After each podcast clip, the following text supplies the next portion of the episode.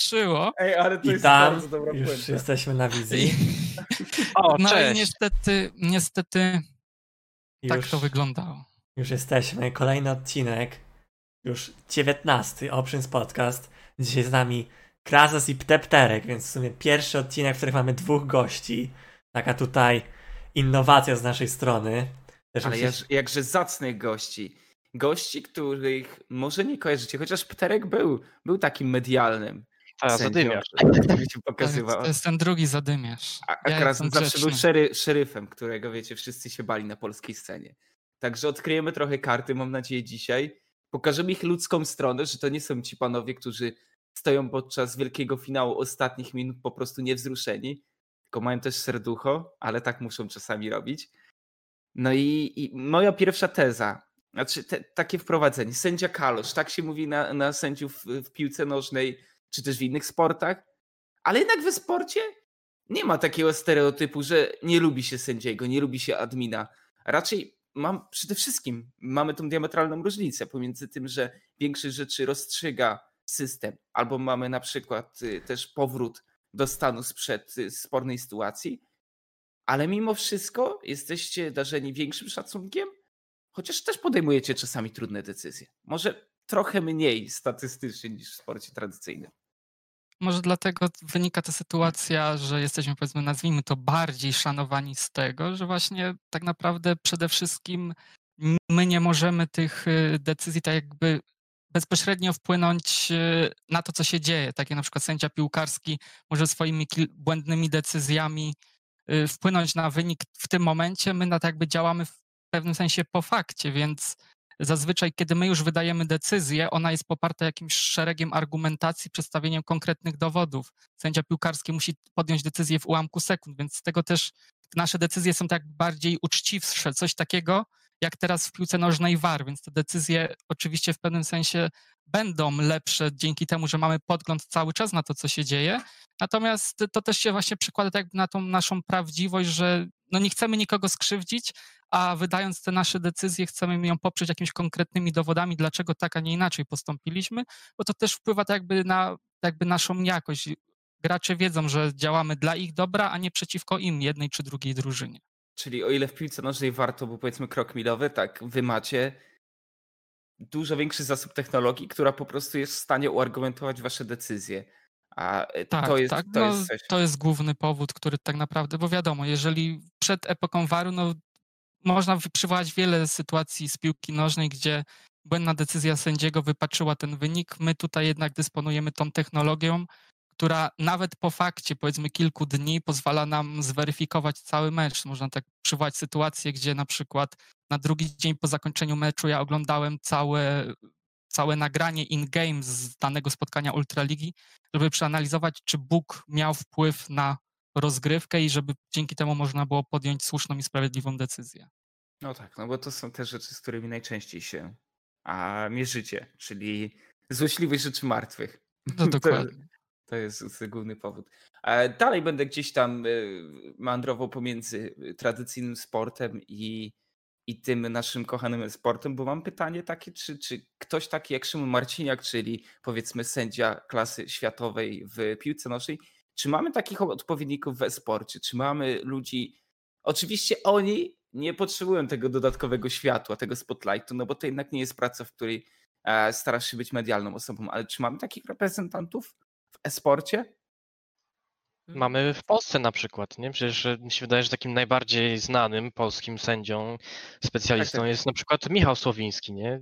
Mhm. Człowiek, który naprawdę od wielu, wielu lat jest na scenie, na, na tej scenie CS-a głównie, ale też zajmował się innymi grami trochę.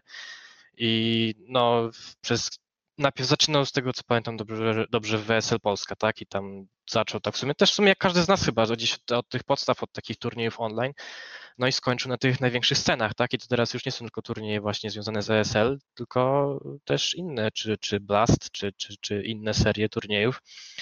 I zdarza się też, że udziela wywiadów i tak dalej. I no, pokazuje też, że ma naprawdę spore doświadczenie w tej kwestii i sporą wiedzę, tak?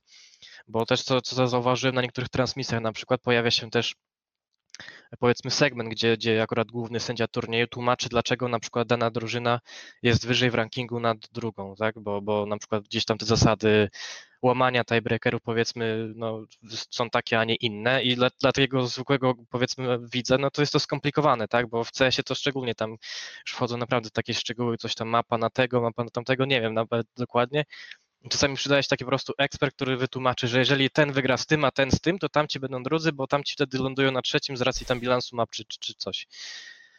Więc no, no w Polsce mamy, no Łukasz też jest przecież przykładem, tak? Od tylu lat. Krazos jest ekspertem tutaj.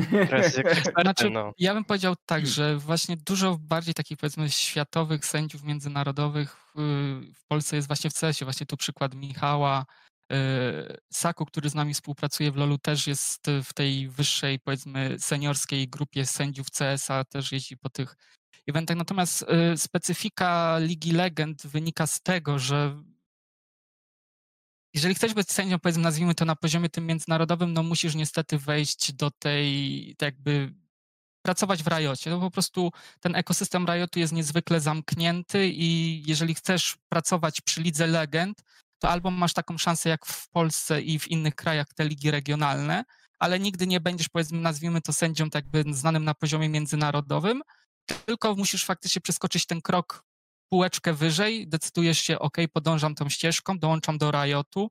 Z tego co wiem, oczywiście oni też tam zdają powiedzmy testy ze znajomości regulaminu i tak dalej. No i potem następnie można cię zobaczyć, latasz po świecie na MSI, na Worldsy, no i wtedy możesz powiedzieć, że jesteś sędzią międzynarodowym. No niestety ta specyfika Ligi Legend, że powiedzmy Riot z- zawłaszcza, czy zawłaszcza, nie można powiedzieć, że to jest złe, no jeżeli coś jest w twoim ekosystemie, masz nad tym kontrolę, więc w ten sposób oni sobie tak jakby swoich ludzi kształcą. Jest to powiedzmy łatwiejsze potem dla nich na zapanowanie nad tymi osobami, które sprawują te funkcje sędziowskie, niż po prostu tak brać y, z dowolnego miejsca, z dowolnego kraju. No bo z drugiej strony, co by nie mówić, nie ma jakiegoś e, systemu, jeżeli chodzi o sędziów. Nie ma powiedzmy organów nadrzędnych, e, do których można się później odwołać. To Riot poniekąd decydując się na taki ekosystem, może tworzyć takie instancje już wyżej. No na pewno nie jesteśmy jeszcze na takim etapie jak w sporcie zawodowym, takim powiedzmy piłka nożna, gdzie mamy ten Trybunał Kas w Lozannie.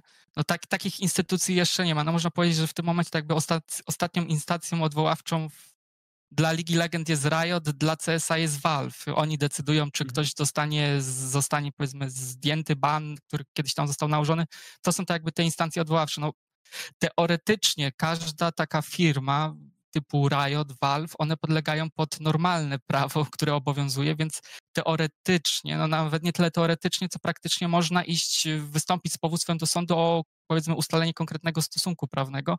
No natomiast no, są to lata procesów, które trzeba wykazać. No nie, nie jest to takie łatwe, ale takiego typowego powiedzmy trybunału esportowego na wzór KAS w Lozannie, no to niestety jeszcze się nie doczekaliśmy, ale kto wie, branża cały czas się rozwija, esport się rozwija, może za jakiś czas również doczekamy się powiedzmy jakiegoś powiedzmy podtrybunału należącego do KAS w Lozannie, który będzie się zajmował tego typu, typu sprawami.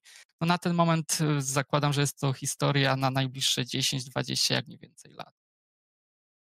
To, to na pewno jest e, bardzo przyszłościowe. Wybaczcie mi ogólnie tak wiele nawiązań do, do sportu tradycyjnego, ale o ile nie jestem zwolennikiem nawiązywania e-sport to sport, bo gdzieś tam chciałbym to zostawić, tą dyskusję, szczególnie po ostatnim plebiscycie Pukiego, gdzie, gdzie Borys wszystkich zmiażdżył. Nie, nie, Oj. nie. Ale w tej był konkretnej branży, tak to nazwijmy, po prostu widzę, że możemy czerpać jak najwięcej po prostu z, z tego sportu tradycyjnego, że tutaj jest wiele zachowań, wiele wzorców, które bywają analogiczne. Oczywiście specyfika pracy jest diametralnie inna, o tym sobie porozmawiamy, jak wygląda taki tradycyjny dzień sędziego, ale, ale czy też mm, jakby jesteście zgodni ze mną w, tej, w, tym takim konkretnym stwierdzeniu? Mi się wydaje, że sędzia sportowy znacząco się różni od takiego zwykłego sportowego. Jakby sam fakt, że sędzia sportowy za bardzo nie wpływa na rozgrywkę, dopiero sędzia tak naprawdę wchodzi dopiero gdy coś się stanie, nie wiem, jakiś bóg będzie czy coś takiego. Nie ma sytuacji, w której sędzia musi powiedzieć, że o przebiegu gry jak się stanie, czy na przykład wykazać, że jest faul czy coś. Więc to jest takie bardziej działanie po, po tym, jak coś się stanie. tak nie ma No, znacząco to wpływu na rozgrywkę. Zdecydowanie no też to, to, o czym mówiliśmy na początku, no, że właśnie działamy tak bardziej po fakcie. Znaczy w tego, w tego typu, jak mamy okazję oglądać rozgrywki Ultraligi, no to są to zazwyczaj decyzje, które są podejmowane po fakcie, chociaż nie do końca, bo na przykład specyfiką naszej pracy jest to, że nie mamy dostępu do chronobreaka, który na pewno większość was zna zleca z LCS-ów. Także jeżeli wystąpi jakiś bóg, który faktycznie wpływa na tą rozgrywkę, to taką naszym najbardziej skrajnym może być zaoferowanie drużynie, która została dotknięta tym błędem, powtórzenie po- tej mapy od początku i to jest jakby naj, ten najbardziej, największy krzywdę, którą możemy zrobić teoretycznie drugiej drużynie, która w tym meczu prowadzi i ten Bóg tak jakby ich nie dotyczył. To jest to tak jakby największy wpływ, jaki możemy mieć na rozgrywkę w zakresie tych narzędzi, którymi jesteśmy w stanie się posługiwać, do których mamy dostęp, więc no, na pewno nie jest tak, że ktoś z nas przychodzi i mówi, o, żółta kartka, druga żółta kartka, proszę wyjść, bo nie wiem, przykładowo wulgaryzmy w trakcie spotkania, no zdarzają się takie sytuacje, natomiast no, nie ma takiej sytuacji, że wyrzucimy gracza sprzed komputera, no bo no, nie jest, jest to ta diametralnie różna e, specyfika, o której mówił właśnie Lewus, że tym się jednak sporo różnimy. Też była chyba taka sytuacja w sezonie zerowym, że wywaliło serwer, klient, albo cały serwer turniejowy i szlatan właśnie biegł midem i tam biegł i nagle wszyscy dostali disconnecta i z autoataków go zabili, nad, jak wszyscy byli zdecykowani. Tak to było. Dokładnie, ale to jest, takie sytuacje też chociażby się zdarzają. To był, jak żeby Piotr może będzie pamiętał, to był chyba 2018 EU Masters w Katowicach i tam też był, to był finał chyba Mad Lion z... Tak, tak, tak. Tam Nie, wystąpił taki chyba. błąd też, tak, nie? tak. Właśnie I też tam była taka sytuacja, że był chwilowy disconnect, tam bodajże Werlip y, wszedł pod wieżę i powiedzmy to są, i tam była taka sytuacja, że też analizowaliśmy bodajże przez 10-15 minut tą całą sytuację, powiedzmy klatka po klatce z podglądem na e, mgłę wojny, jak to się mówi, czy te, ten disconnect miał jakiś wpływ na tą całą sytuację, która się wydarzyła. No po, po analizie okazało się, że nie, więc zawołaliśmy kapitanów obu drużyn, przedstawiliśmy im oczywiście poklatkowo, w, tak jak na, pozwala na to spektator, który mamy odpalonych zawsze tam kilka, ale tym pewnie będziemy mówić. Wyjaśniliśmy całą naszą decyzję, że mimo, że był ten decek, nie miał on wpływu i tak powiedzmy to, co się wydarzyło, by się wydarzyło, nawet jeżeli by tego disconnecta nie było. Gracze zaakceptowali decyzję, wróciliśmy do komputerów, unpause i gramy dalej. Przecież wystąpił kiedyś e, taki błąd, coś podobnego było chyba jakaś e, interakcja Ultimate'a Tali chyba tak, z Tamkenczem, coś takiego było, że Tamkench jakby wypluł kogoś, albo czy, czy, czy pochłonął właśnie, kiedy leciała ta, ta, ta ściana i potem nie mógł jakby, nie wiem, gdzieś tak, jakby sobie po prostu zablokowało postać gdzieś w tej ścianie, coś takiego. Czasami się pojawiają takie błędy w Było, grze, które było. no, no trudno jest tak wcześniej znaleźć, tak, bo czasami znaczy czasami, no powiedzmy, gdy widzę, że jest jakiś nowy patch, to zwykle też sprawdzam, czy w temacie na, na Reddicie, czy są jakieś błędy, czy coś, ewentualnie szukamy czegoś, tak, żeby potem móc na przykład zapobiec temu i wyłączyć jakąś postać, tak jak było kiedyś e, na przykład z Dianą, że e, po użyciu dowolnej umiejętności dostawała pasywkę swoją, tak, czyli przyspieszony atak speed, więc na przykład mogłeś sobie wcisnąć trinketa, nawet gdy go nie miałeś, albo wcisnąć recall na pół sekundy i już dostawałeś sobie pasywkę, nie? No to, to, to było trochę już przesadzone. Więc to niestety Diana no, nie, nie mogła wziąć udziału sobie w danym tygodniu. No wiele było takich razy, że jakiś champion był po prostu wykluczony. Teraz jak graliśmy te turniej promocyjny, to Wichła była przez cały, tak, cały ten. Tak, była wykluczona. Też e, tutaj trzeba pochwalić Riot, że oni wysyłają też z wyprzedzeniem takie informacyjnie, że żeby przyjrzeć się jakimś interakcjom, które mogą powodować e, ewentualny jakiś wpływ na rozgrywkę, to też właśnie jest częścią, że po prostu przeglądamy te interakcje i czy one są na tyle poważne, czy i na ile realne są do wystąpienia, żeby po prostu nie ma, bo gdyby się przejrzeć, to każda postać ma na pewno jakieś większe lub mniejsze bugi. No, gdybyśmy się sprowadzili do tego, no to w lidze można może grać pięcioma postaciami, dziesięcioma, które faktycznie nie mają jakichś takich bugów. Więc po prostu analizujemy też również pod tym kątem te listy bugów i stwierdzamy, że ok, te, te nie są na tyle poważne, że nie są w stanie wypaczyć wyniku spotkania i dopuszczamy te postacie, ale te, które są na przykład poważniejsze, tak jak było w przypadku Waj, nie wiem, mam nadzieję, że naprawili, bo, ale też nie będziemy wspominać, żeby nikt nie wykorzystywał, e, no to w takim wypadku ta postać jest wyłączana do, do odwołania, że tak powiem. Liga jest zbugowana. tak, no coś, tak. no coś w tym jest, no. Coś w tym jest, no nie da się zaprzeczyć, no ale... Klient działa tak jak działa. Oj, to klient to, o, temat to chyba osobny, osobny podcast byś musiał chyba poświęcić, jak działa klient. Jak runy na turniej, turniejowym to chyba od dwóch lat już nie działają. O, a działają lepiej, zdecydowanie lepiej. Już działają lepiej. Teraz, teraz jest okej, okay, ale był moment, że naprawdę to, to, wiesz, na początku czasami mamy takie wrażenie, że nie, no ktoś tutaj troluje sobie, nie, po prostu wyszedł, może zapomniał zmienić i tak dalej. I no, gdzieś była ta był apel tak, żeby chociaż nagrywać sobie, żebyśmy mogli to zweryfikować, bo może no, faktycznie był ten błąd gdzieś tam się pojawiał, ale jak się pojawia jeden raz, drugi, trzeci, czwarty, to tak masz lekkie podejrzenia, że hej, może tutaj coś nie, nie zadziałało, tak? Mhm. Ale na LAN tak, i no. to sami próbowaliśmy, na przykład mogliśmy sobie wystartować, nie wiem, z 20-50 gier w domu i nie ma problemu, nie? I masz takie o co chodzi, a potem sprawdzamy sobie już na żywo, kiedy są gracze sobie i tak dalej i widzimy, że ma ustawione to i to i to, wchodzi do gry i ma losowe jakieś runki, nie? Gdzie nimi to nie wiem, no, o Indigo oskarżą chyba zaraz w drużynie. No i też jakieś inne problemy czasami się pojawiały, albo e, czasami był problem z lokowaniem postaci, bo często właśnie są pikibany, no, gracze czekają do tej ostatniej sekundy, tak? Już masz właściwie zero nawet na tym e, zegarze, a dopiero wtedy idzie pik i były momenty, gdzie właśnie no, postać nie przychodziła, tak? Albo na przykład bana gdzieś tam nie było, bo, bo za późno został. Więc czasami faktycznie to jest po prostu za późno, no i wtedy już trudno, ale czasami no, no klient gdzieś tam I, i jak figluje. wtedy to rozsądzać, nie? To, to, to też jest bardzo dyskusyjne. Może jeszcze dla niewtajemniczonych przypomnijmy o, o co chodziło. Było taki bóg, że wchodząc do gry na turniejowym kliencie, do Champion Select, nie można było w ogóle run zmienić i był ten bazowy preset ustawiony i się nie dało nic zrobić. Wtedy trzeba było resetować to, resetować cały klient i... Jak jeszcze przynajmniej się odpalały, bo Czasem jak przyjechaliśmy pierwszy no. raz, to nawet w ogóle te runy się nie wyświetlały. I też wtedy... Także...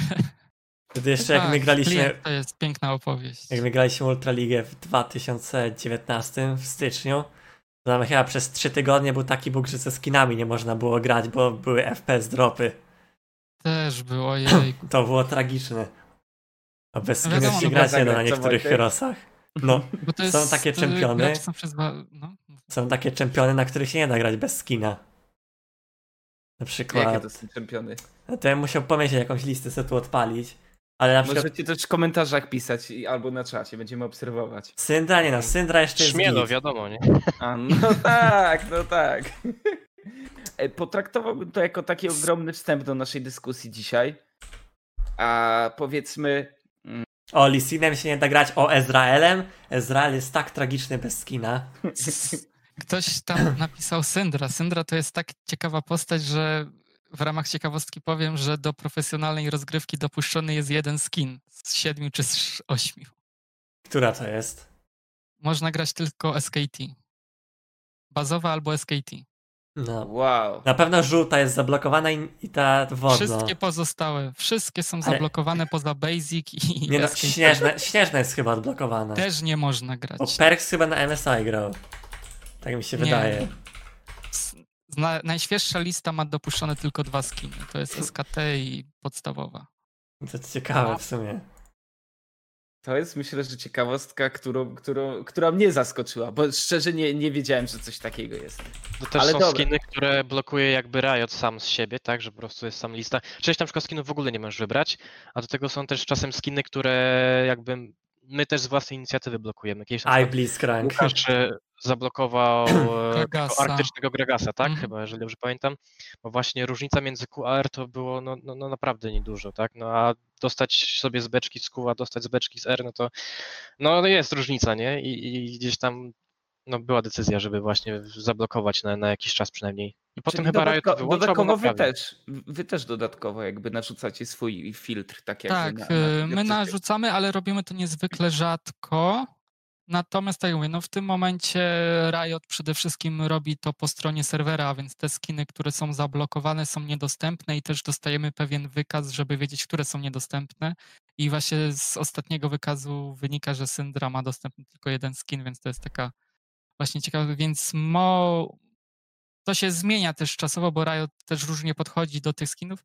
To też wynika tak jakby z, powiedzmy, z informacji zwrotnych, które dostają od graczy, bo to nie jest tak, że oni to robią, bo mają taki kaprys, bo wiadomo, że każdy skin to jest jakaś ekspozycja dla tego skina i jest to, przekłada się na jakieś ich finanse. Natomiast no, podchodzą też do tego właśnie ze strony graczy, którzy mówią, drogi panie Rajocie, no ale powiedzmy ta śnieżna syndra to te kół jest takie niewidoczne, Oczywiście tam ich zespół League Operations to analizuje i mówią, ok, faktycznie coś jest nie tak, no to ten skin jest wyłączony i tak by nie da się go w ogóle wybrać, bo teraz Riot przeszedł do takiej praktyki, że po prostu wywala te skin z serwera turniejowego, nie da się ich w ogóle wybrać.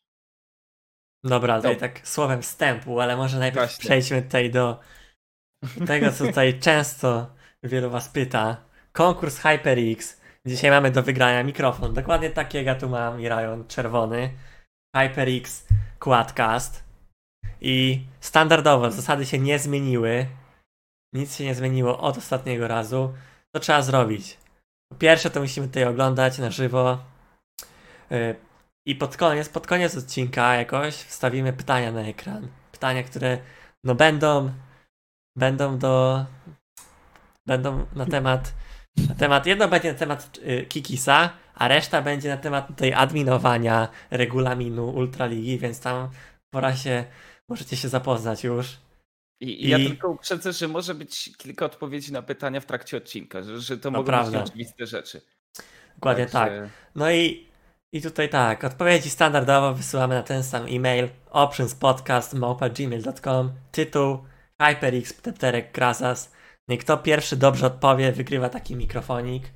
Ale jeszcze przypomnijmy może pytania z zeszłego odcinka. No właśnie, pytania na temat sprawdźmy. Kikisa. Było trochę gimnastykowania z nimi, bo trzeba było poszukać, tam przejrzeć Twittery, Linkpedy i inne takie. I pierwsze... Instagrama przejrzeć o. nawet. Pierwsze, ile gier soloku zagrał Kikis w kwietniu 2020 roku podczas swojego climbu z D1 do 1000 LP, no to tutaj Pytanie, które trzeba było szukać na Twitterze Kikisa. Tam napisał, że zagrał 607 gier, co w sumie daje jakieś 20 na, na dzień, no to więc całkiem sporo. Ale no tyle było. Wszystkie czempiony, jakimi Kikis grał podczas EM San Jose sezon 9, tutaj mamy Kaylee, Xin, Twisted Fate, Wukong, Warwick. W ilu splitach Let's LCS grał Kikis? No było to 7 splitów, jakbyście tam dokładnie policzyli, tyle wam wyjdzie tam od 2015 roku aż do ostatniego splitu w Let's z Rogue i jakiej teny miał na Dianie podczas no, tej meczu, który zapadł w pamięć w większości, tak samo jak ten item build. Witsend, Findish Codex, czyli ta, ta książka na cooldowny, Broken Stopwatch, Nashor Stów, Merkurki, no i item do lasu pod, yy, pod AP. No i ile pytanie, ile zdjęć czekolady ma wrzuconych na Instagram. No i to wystarczyło szybko sprawdzić, wejść na Instagram, czekolada, wychodzi 8. No i tak się tutaj prezentowały te odpowiedzi. Więc... Jakie miasto wygrało Wojtek? Yy... Oj, nie, nie pamiętam w tym momencie. Na pewno... mamy Wrocław i Warszawę z Na pewno nie było to dosyć, dosyć duże miasto, ale wydaje okay. mi się, że tutaj zwycięzca jest na czacie. Pisze, że pod Poznaniem. Okej. Okay. No, ale, to dobrze, wiesz, bo to kolejne miasto, które, które się pojawiło. No, no. Dobra. Więc to tyle, jeśli tutaj chodzi o konkurs. Tak, także pod koniec odcinka e, wyświetlimy kolejne pytania. Pamiętajcie, te odpowiedzi muszą być wyczerpujące. Jakbyście pominęli którykolwiek z itemów, który tam się pojawiał, no to wiadomo, niestety e, w tym pytaniu od Janie nie wygrywacie, ale my przechodzimy do mięcha tego odcinka, do najważniejszych rzeczy, bo chciałem je od razu poruszyć, czyli case'y, które pojawiały się. I mam oczywiście ESL Rybsona jako anegdotkę. Mam również e, sprawę pana Kosickiego, który jest na czacie, czyli wyzywanie ludzi Serdecznie pozdrawiam. Ale zacznijmy od tego, kto przyniósł wielką walizę do studia Ultraligi z dolarami, że e, Team Options się dostało do, do Ultraligi. A, a tak już na poważnie. Relegacje UL pierwszy raz nie grany ze studia, to należy zaznaczyć jakby, e, że normalnie wszyscy by grali ze studia i inaczej to by się odbyło. No ale mamy problem z internetem i w pojedynku Team Options i również y, w kolejnym. Jak to wyglądało z waszej To perspektywy? może ja tutaj zacznę, jak ta sytuacja wyglądała z naszej strony. To mianowicie wstaliśmy sobie rano, wszystko, gramy sobie gierkę, pierwsza gra, wszystko spoko, wygrywamy. Jest wszy- wszystko w porządku, bez żadnych problemów, nawet chyba żadnej pauzy nie było. I potem wchodzimy do drugiej. Druga gra nawet wystartowała, czego w sumie nie było na streamie. Jakieś tam 3 minuty minęły. Elegancko wave ustawiony na midzie, bounsuje się od Kasadina. Varion forsuje flesza na lesie, znaczy na, na rzece od Sejuani. Bierze kraba, przechodzi przez, przechodzi se przez mida, idzie już na drugiego kraba, a nagle pauza jakaś. No jest pauza, myślimy, że jakiś tam szybki decek, chwilę poczekamy i, i chłop wróci. No ale tak czekamy, czekamy, nie wraca, nie wraca. Pytamy się, co się dzieje, a oni mówią, że internetu nie ma. No i tak czekamy. Coś tam była akcja, że próbował podłączyć Maciek sobie internet z telefonu, ale mu tam nie za bardzo to działało. I w końcu tak czekaliśmy z pół godziny. No i w sumie już nam tak odwalało wtedy. Nie wiem, czy ktoś z was to słyszał, co się u nas działo na TeamSpeaku. Bo bo mieliśmy tam nie, jakiegoś... nie. Tam jakiś był bot, co nagrywał w każdym razie. Tak, tak, tak, ale to tylko ku pamięci, że tak powiem. A, no. Pewnie to odkopać. No, no tam były mocne rzeczy już. Tak jeszcze głupoty na czacie pisaliśmy. No ale tak to wyglądało. No i nagle, nagle tam wchodzę na Discorda Ultraligi i widzę co się dzieje, że tam ileś tam minut zostało i jak nie, no to będzie trzeba walkowera oddać. No i tak to z naszej strony wyglądało. Z naszej to wyglądało powiedzmy trochę inaczej, bo w ogóle sytuacja o tyle specyficzna, że to był Ultraligi były w tym dniu, w którym akurat musiałem jechać do sądu na sprawę. No i pierwszą grę jeszcze oczywiście wszystko gładziutko poszło, wszystko fajnie. Mówię, zostawiam tam chłopakom drugą, trzecią i każdą kolejną mapę, która będzie potrzebna. No i wsiadam w auto, pakuję, jadę się do tego sądu na tą sprawę. Wszystko niby fajnie, nagle telefon zaczyna wariować, miliony powiadomień. Ja czekam pod salą, za chwilę mam wchodzić, a tu telefon wariuje. Okazuje się, no, że właśnie są te, są te problemy z internetem po stronie Diablo Chairs i no wiadomo, nikt z nas nie chce nikogo powiedzmy skrzywdzić, nikogo wyrzucić. Ja należę do tych osób, które tak jakby wolą, żeby coś się odbyło na Summoner's Rift niż tak jakby naszą decyzją, ale są też takie sytuacje, w których po prostu taką decyzję ciężko musimy podjąć. No i niestety jest y, tak jakby w regulaminie również ujęta ta sytuacja, w której po prostu w przypadku spotkań granych z domu, czy to zwykłej kolejki ligowej, czy to playoffów, jak to było tym razem, czy turnieju promocyjnego, każdy niestety odpowiada za powiedzmy swój sprzęt, myszkę, kompa, internet, zabezpieczenia przed y, DDoSami i tak dalej. No, wiadomo, jest to mniej komfortowe, bo nie jesteśmy w stanie, nikt z nas nie jest w stanie fizycznie pojechać do każdego domu, zobaczyć, czy wszystko jest ok. Wiadomo, w Lecu mają o tyle fajniej, że wszyscy gracze są powiedzmy tak jakby w, biurze, w którym tak jakby ta ich tak jakby nadzór rajotu jest o wiele większy i mogą powiedzmy kontrolować, pozwolić sobie na powiedzmy przełożenie tego meczu. Tutaj jednak te odległości, każdy gra z innego zakątka Polski, każdy z nas jest z innego zakątka Polski.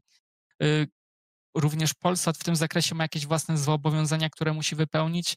No i stajemy przed taką decyzją. No niestety albo spotkanie, no niestety będzie grane w takich warunkach, że jeden zawodnik ma co chwilę disconnecty, albo po prostu i nie jest to ani fajne dla tych zawodników, ani nie jest to dla widzów super doświadczenie, gdzie widzą, że jeden zawodnik po prostu albo ma co chwilę disconnecty, albo się nie porusza po mapie. No i po, wtedy po prostu zapada ta ostateczna decyzja.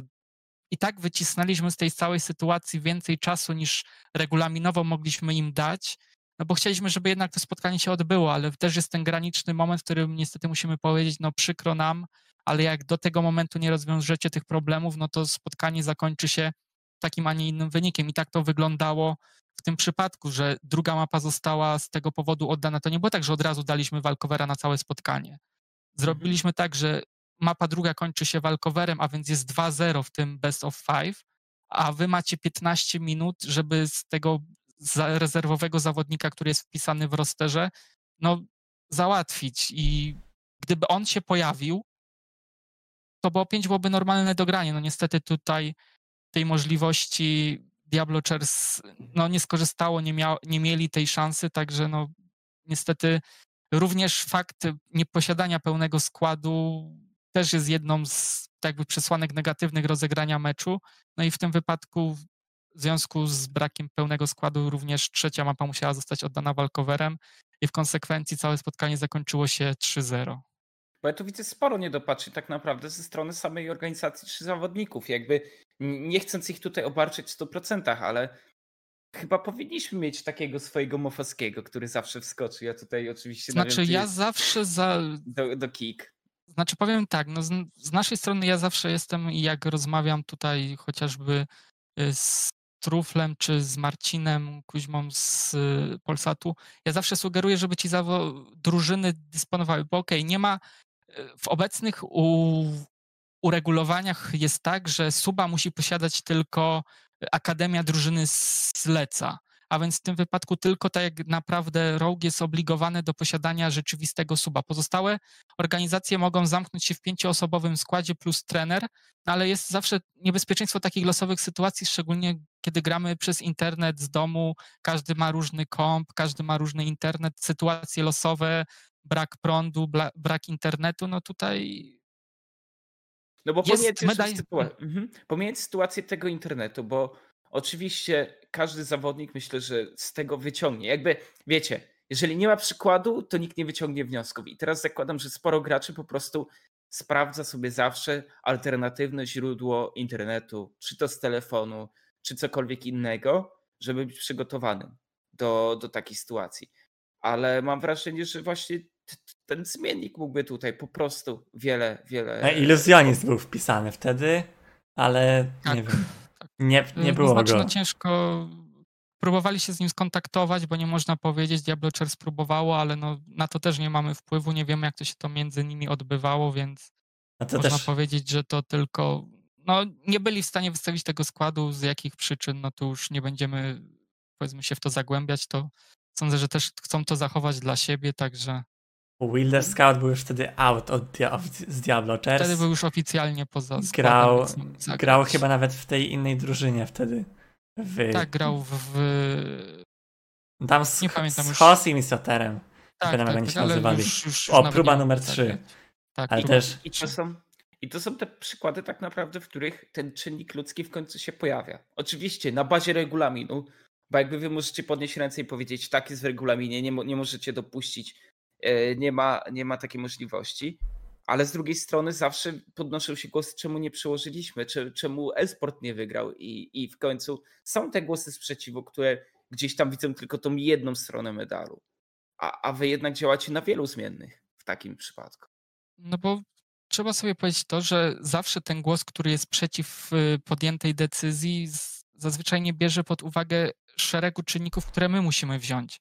I to jest taka, to jest tak, że dlaczego nie mogliśmy przełożyć, ale trzeba zauważyć, Polsat ma zobowiązania sponsorskie, Polsat ma inne transmisje. To nie jest tak, że my sobie przekładamy, no o kurde, nie działa ci internet, to zagramy jutro. To powiedzmy, to nie jest sezon 2014, tylko to jest sezon 2020. A więc no, jeżeli idziemy w stronę pewnej profesjonalizacji, to też jednak musimy wymagać więcej i od siebie, i od y, drużyn.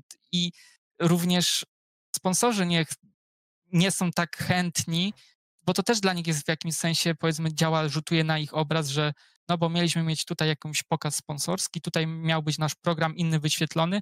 Po prostu ludzie biorą tak jakby tylko wycinek tego, który trzeba wziąć pod uwagę, podejmując jakieś decyzje. I wiadomo, że wolelibyśmy, żeby wygrał e-sport i moglibyśmy to zagrać w innym dniu, ale no niestety w tamtym dniu no nie, tej możliwości nie było i musiała zostać podjęta taka in, a nie inna decyzja i nie była to decyzja po prostu taka, którą sobie wymyśliliśmy, tylko była opa- po, poparta szeregiem punktów regulaminu, które jeszcze dosłownie kilkanaście minut po meczu rozpisywałem na swoim Twitterze, żeby nikt nie miał wątpliwości, że skrzywdziliśmy w jakimkolwiek aspekcie, aspekcie Diablo Chairs, tylko że po prostu postąpiliśmy tak, jak no, tak, no bo, jak musieliśmy. Sama ta decyzja generowałaby powtórzenie nieporównywalne koszty. Trzeba było transmisję jeszcze raz odpalić, wszyscy ludzie musieliby być dodatkowo ten jeden dzień broadcastowy, sponsorzy, również e, obligacje sponsorskie tutaj by wchodziły.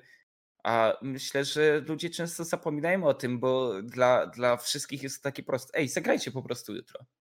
No tak, dokładnie i tak. jutro też te- jest dzień, nie? Dokładnie, dokładnie i tak podchodzą te osoby, które, które, których ta decyzja powiedzmy nie zadowoliła. Ja ich, ja ich rozumiem, natomiast no, nie biorą w szeregu tych, o których wspomniałem, tych szeregu tych czynników, które niestety trzeba wziąć w takich sytuacjach, gdzie trzeba podjąć decyzję, gramy, nie gramy.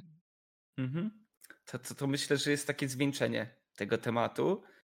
A, Ja dlatego- chciałem dodać jeszcze, jak mogę, Okej, bo jasne. na, najpierw to zrobię, wpiszę UTWLux, okej, bo ja pewno jest. No myślę, że to zdecydowanie No. pomoże. Oj. O, super. To ja też może zapalę na Magic Level. Piotr, Piotrek jest ziomal od Tibi. Ja nie po ziom- co ziomal od Metinczycy. Ale chwila przerwy teraz. No a tak wracając. e, też nie oszukujmy, no są gracze, którzy nie grają, nie wiem, miesiąc czy tydzień, nie? I do tego są w organizacji jakiejś profesjonalnej czy półprofesjonalnej i tak dalej. I oczekuje się od nich też tego poziomu przygotowań, tak? My mówimy o tym, że hej, będziemy grać online, więc no też musisz wziąć to pod uwagę, że, że może coś się zdarzyć, tak? A tam też były różne komentarze do tego, skąd się taki atak wziął, czy, czy skąd to, to wszystko się pojawiło i tak dalej. Więc no to trzeba brać pod uwagę, że jak już faktycznie gdzieś chcesz grać dalej, nawet jeżeli zaczynasz gdzieś nawet, nie wiem, na gdzieś niech będzie jakimś niskim poziomie, gdzieś może w jakichś innych ligach czy coś, to i tak jest od ciebie oczekiwany jak najwyższy poziom takiego profesjonalizmu, jeżeli chodzi o przygotowanie, tak? No bo to jest trochę podobna sytuacja, jakbyś na przykład, nie wiem, no, no siadłaby ci klawiatura nagle, tak? I teraz, ej chłopaki, no nie mogę grać, bo nie mam klawiatury. No, no to jest jakaś składowa część tego wszystkiego, co gracz musi mieć. Czy to jest Ja- się Internet, albo byś z klienta nie spaczował, ale o tym Albo jeszcze byś- albo porozmawiamy. klient niespaczowany i tak dalej, więc no To była Znaczy- zmora absolutnie wszystkich edycji SLMP. Niespaczowany klient, uwierzcie Bo- mi. To, Ten klient Ale to nie on tylko- się inaczej paczuje też. Tak. Ale to nie tylko SLMP, przecież mieliśmy niespaczowane klienty i na EU Masters i także to nie tylko dotyczy to naszych zawodników, także stanę w ich obronie, że to nie jest tylko problem polski, ale to jest problem europejski. Okej.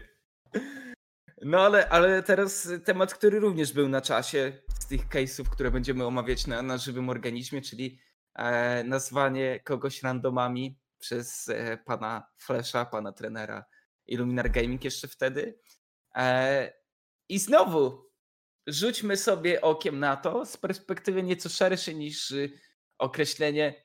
No nie nazwał tam nikogo, wiesz, nie rzucił mięsem, nie powiedział jakoś mega wulgarnie, ale jednak został ukarany. Dlaczego?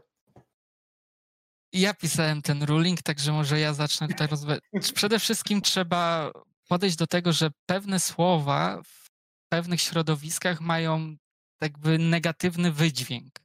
No i niestety słowo random w naszym społeczności, społeczności Ligi Legend, no ma ten negatywny wydźwięk. No, pewnie Jest w- pejoratywnie odbierane, to prawda. Dokładnie. I każdy zdaje sobie sprawę, jeżeli nazywa kogoś randomem, no to nie jest to jakby miłe dla tej osoby. Nawet jeżeli piszesz to na solo kolejce, czy nie wiem, na normalu, jest to, jest to słowo z negatywnym wydźwiękiem i ten sposób trzeba sobie wziąć pod uwagę. To, co w 99% y, relacji międzyludzkich może być traktowane jako nic nieznaczący, tak w tej sytuacji y, akurat to słowo randomy w takim połączeniu, jak zostało to na tym twicie y, pana Flasha zaprezentowane, no niestety podlegało złamaniu szeregu zasad, które jakby staramy się jako Ultraliga pielęgnować, no i niestety tak, a nie inaczej musiała się ta sytuacja skończyć. Czy podjąłbym tą decyzję jeszcze raz? Tak. Okej, bo, bo wiesz, z drugiej strony ja widzę takie trochę pójście na łatwiznę ze strony niektórych ludzi, którzy rozmawiają o tym, ale tak pamiętam, że w ramach sprzeciwu odbijały się głosy, no dobra, ale teraz jak chcesz być jakimś zadziornym graczem, chcesz być charakterystyczny, rozpoznawalny, to jednak boisz się teraz cokolwiek napisać, bo zaraz dostaniesz karę. Daję tylko Znaczy, tweeta jeszcze nie do końca mam wrażenie, oddaje ducha tego, co, o czym rozmawiamy w tym konkretnym wypadku. Znaczy, no nie jest tak do końca. Wiadomo, że banter jest fajny, ale do pewnego momentu. Tutaj mamy jednak, trzeba pamiętać, że to było po konkretnym spotkaniu. No drużynie rywali nie poszło najlepiej. No to nie jest, ale to nie jest kwestia, żeby nazywać ich e, randomami, które w tym naszym konkretnym środowisku ma bardzo negatywny wydźwięk i w połączeniu jeszcze z obrzydliwym performancem, który można e, naz po, połączenie obrzydliwego performance'u o teamie IHG, czyli ok, zagraliśmy słabo, wręcz beznadziejnie, no nie można tego oglądać, przeciwko czterem randomom i Warsziemu, no to niestety w takim połączeniu, no to nie dało się tego inaczej odebrać, jak obrażanie drużyny przeciwnika i taka, a nie inna decyzja została podjęta, bo po prostu patrzyliśmy na szerszy kontekst. Mhm. Wiadomo jest też tak, że nie, wszyscy, nie każdy z nas y, od razu po meczu sprawdza wszystkie Twittery, bo to nie jest tak, że my polujemy na tych graczy. To też trzeba sobie powiedzieć. Nie? Że tak nasz Piotr miałeś robić. A, to sorry. Dobry, dobry PR miałeś robić, a nie. No dobra, no jak skoro już prawda wyszła na jaw, no to. No, to jest specjalistą od Twittera. Wydaje mi się, że właśnie Pterek jest specjalistą od Twittera. To jest tak, że ja tylko czekam, aż Piotr mi wyśle listę ten, ten, ten, a ja potem tylko sobie mówię, no tu 250, tu 750 i tak Ultraliga na siebie zarabia z tych wszystkich kart. Nie, ale, ale tak na poważnie to no, czasami tak przeglądam, bo to sam jest ten, jest ten zapis w regulaminie, czy, czy po prostu też przypominam graczom, żeby no nie dzielić za, za wcześnie informacją o hej, wygraliśmy, nie? jeżeli ta transmisja, ten, ten mecz jeszcze trwa, bo to takie jest... To była straszna, nagminna sytuacja w sezonie no. zero, bo gracze tego nie rozumieli. Ja tylko dla szerszego kontekstu dam. Mecze rozpoczynają się powiedzmy 20-30 minut przed tym, jak są emitowane na Polsat Games z racji tego, że gdyby właśnie pojawił się jakiś problem z internetem, czy, czy nie wiem, komuś klawiatura się rozpięła, widz ma po prostu stałą transmisję. Jego nie obchodzą te pauzy, bo zmniejszamy po prostu bufor i lecimy dalej. Stąd też pojawiały się sytuacje, w których ktoś wygrał grę, jeszcze daleko. Na transmisji to nawet Barona jeszcze nie widzieli. O, o super się wydarzyło, wygraliśmy. No i Piotrek, Ale to też w, ostatni, w ostatnim sezonie też tak było, bo nawet ja tutaj sobie sam nałożyłem ostrzeżenie, ponieważ nim się skończyła transmisja, to ja już opublikowałem piki i bany z, poprze, przepraszam, e, rostery z następnej mapy, także sam z siebie ukarałem ostrzeżeniem. Na szczęście na jednym się skończyło, odbyło się bez kary finansowej, także regulamin jest równy wobec wszystkich, nawet wobec sędziów. Także jak ktoś miał wątpliwości, siebie też każemy. Ale w sumie jeszcze co do tego tweeta, to z takich śmiesznych faktów jest to, że teraz paru z tych randomów to Michał będzie teraz coachował w tym splicie. Ale to jest przecież tak samo jak z kolejnym case'em dobrego znajomego Artura Rybsona Gębicza, który no, e, to były, Rybson słynny.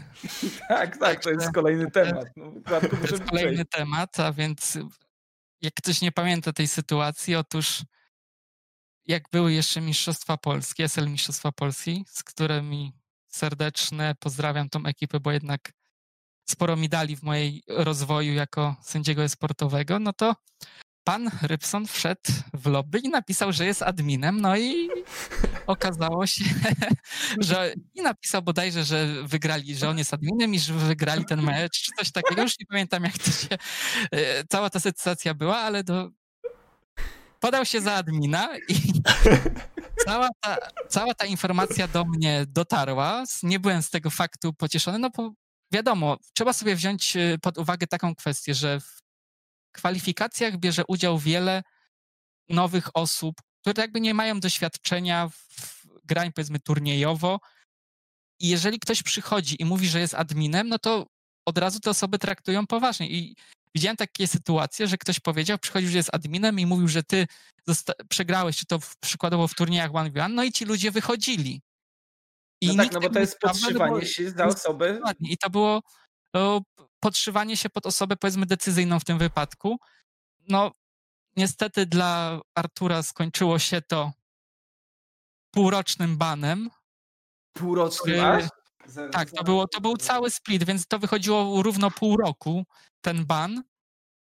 Ale po tym czasie trzeba przyznać, że Artur wrócił na scenę z wielkim hukiem jako dobry zawodnik, także w pewnym sensie mówię, że ten ban dla Artura to jest jakby mój wkład w jego rozwój kariery.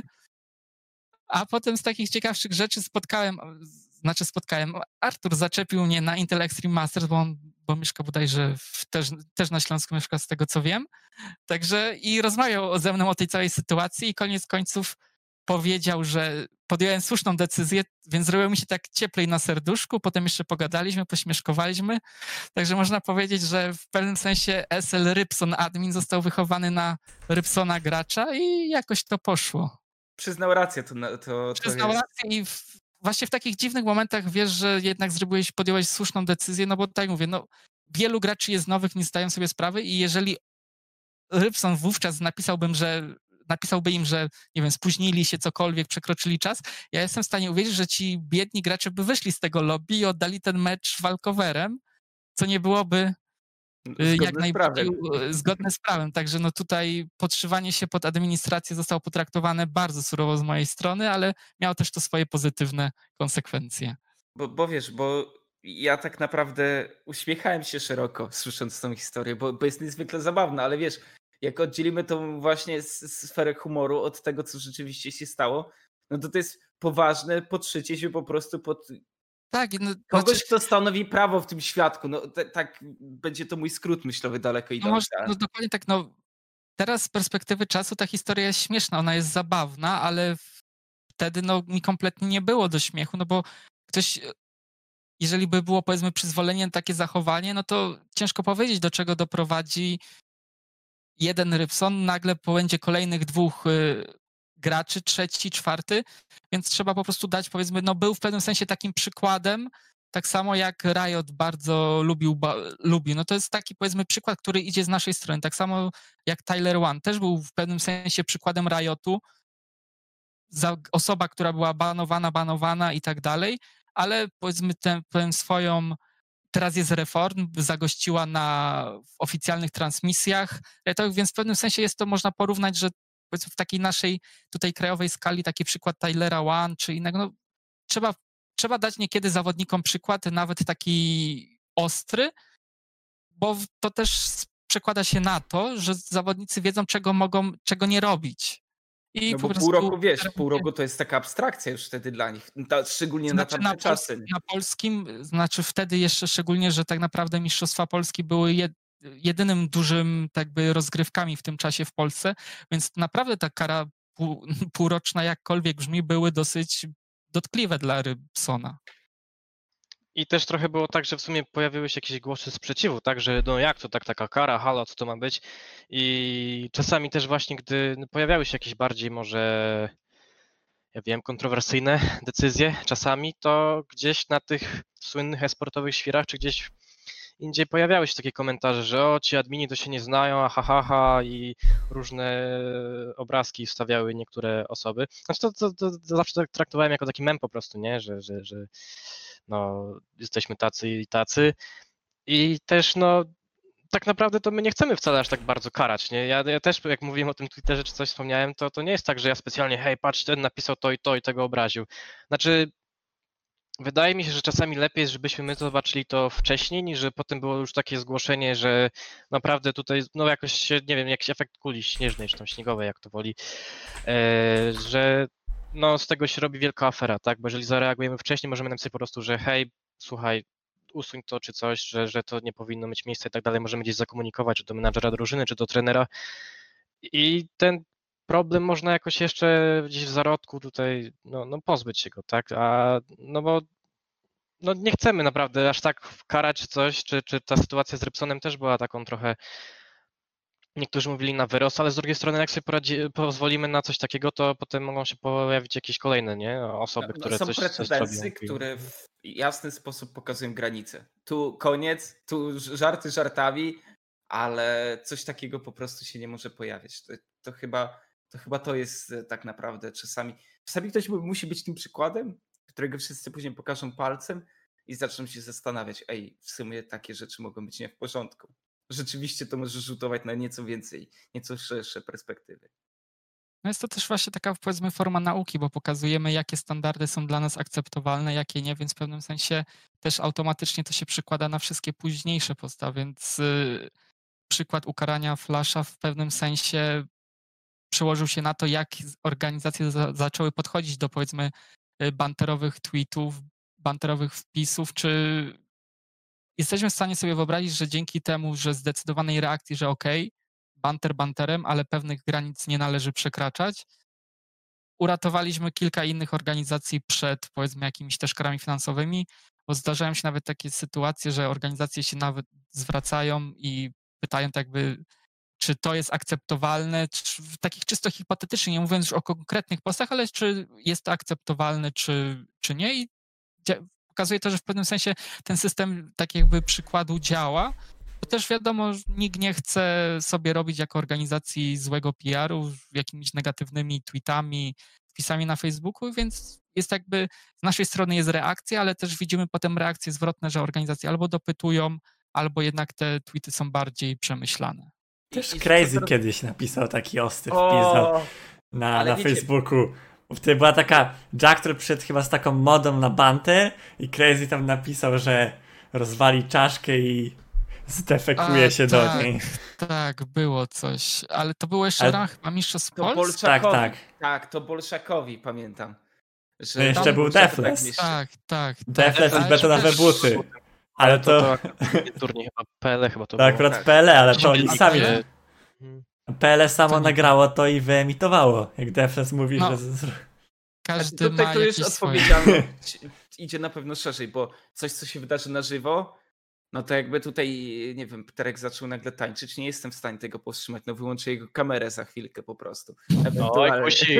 No, Natomiast jeżeli ktoś montuje materiał, to pamiętam, że jeden z popularniejszych klipów, jak jeszcze robiliśmy LOLka i na Team Frenzy GG, to właśnie, właśnie ten z Deflesem, gdzie, gdzie betonowe buty komuś tam chciał życzyć. No, bo moje, przepraszam, moje, moje jakby szerszy, szerszy punkt na to jest taki, gdzie jest granica pomiędzy show a dobrym smakiem?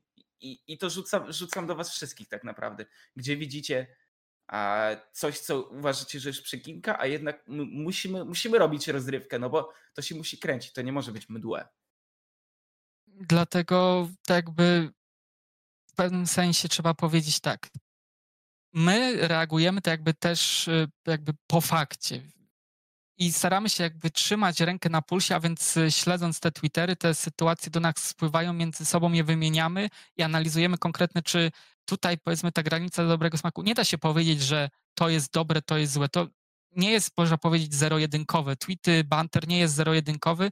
Można powiedzieć, że to jest taka pewna skala szarości, ale w tym momencie, w którym ta szarość zamienia się w konkretny kolor typu czarny, jak w przypadku nazwania kogoś randomami w takiej konotacji z obrzydliwym performancem, no to mówimy, ok, to już nie jest w porządku, no bo trafia to w konkretnych graczy, których można dopasować do tego wpisu, których można uznać za konkretne no, jednostki, które powiedzmy czują, które myślą i które może, mogą poczuć się dotknięte. Wiadomo, że one wyszły na Summoner's Eve nie po to, żeby zintować grę, tylko żeby dać siebie jak naj, najlepszy pokaz i w tym momencie jest to dla nich krzywdzące, nawet jeżeli ta gra im nie poszła i nikt nie ma powiedzmy takiego prawa, żeby nazywać tych zawodników w ten sposób randomami. Dlatego można powiedzieć, że w pewnym sensie to też sprawia, że pozostałe organizacje tworzą swoje social media, odwołują się, w którym momencie myśmy zareagowali w dosyć wyraźny sposób, a więc kiedy pojawił się oficjalny ruling i są w stanie powiedzmy dopasować swoje sociale pod to, żeby powiedzmy nie naraziły się na tą zwrotną reakcję z naszej strony. Mhm. No i piraci polecieli. Już nie ma agresywnego kontentu.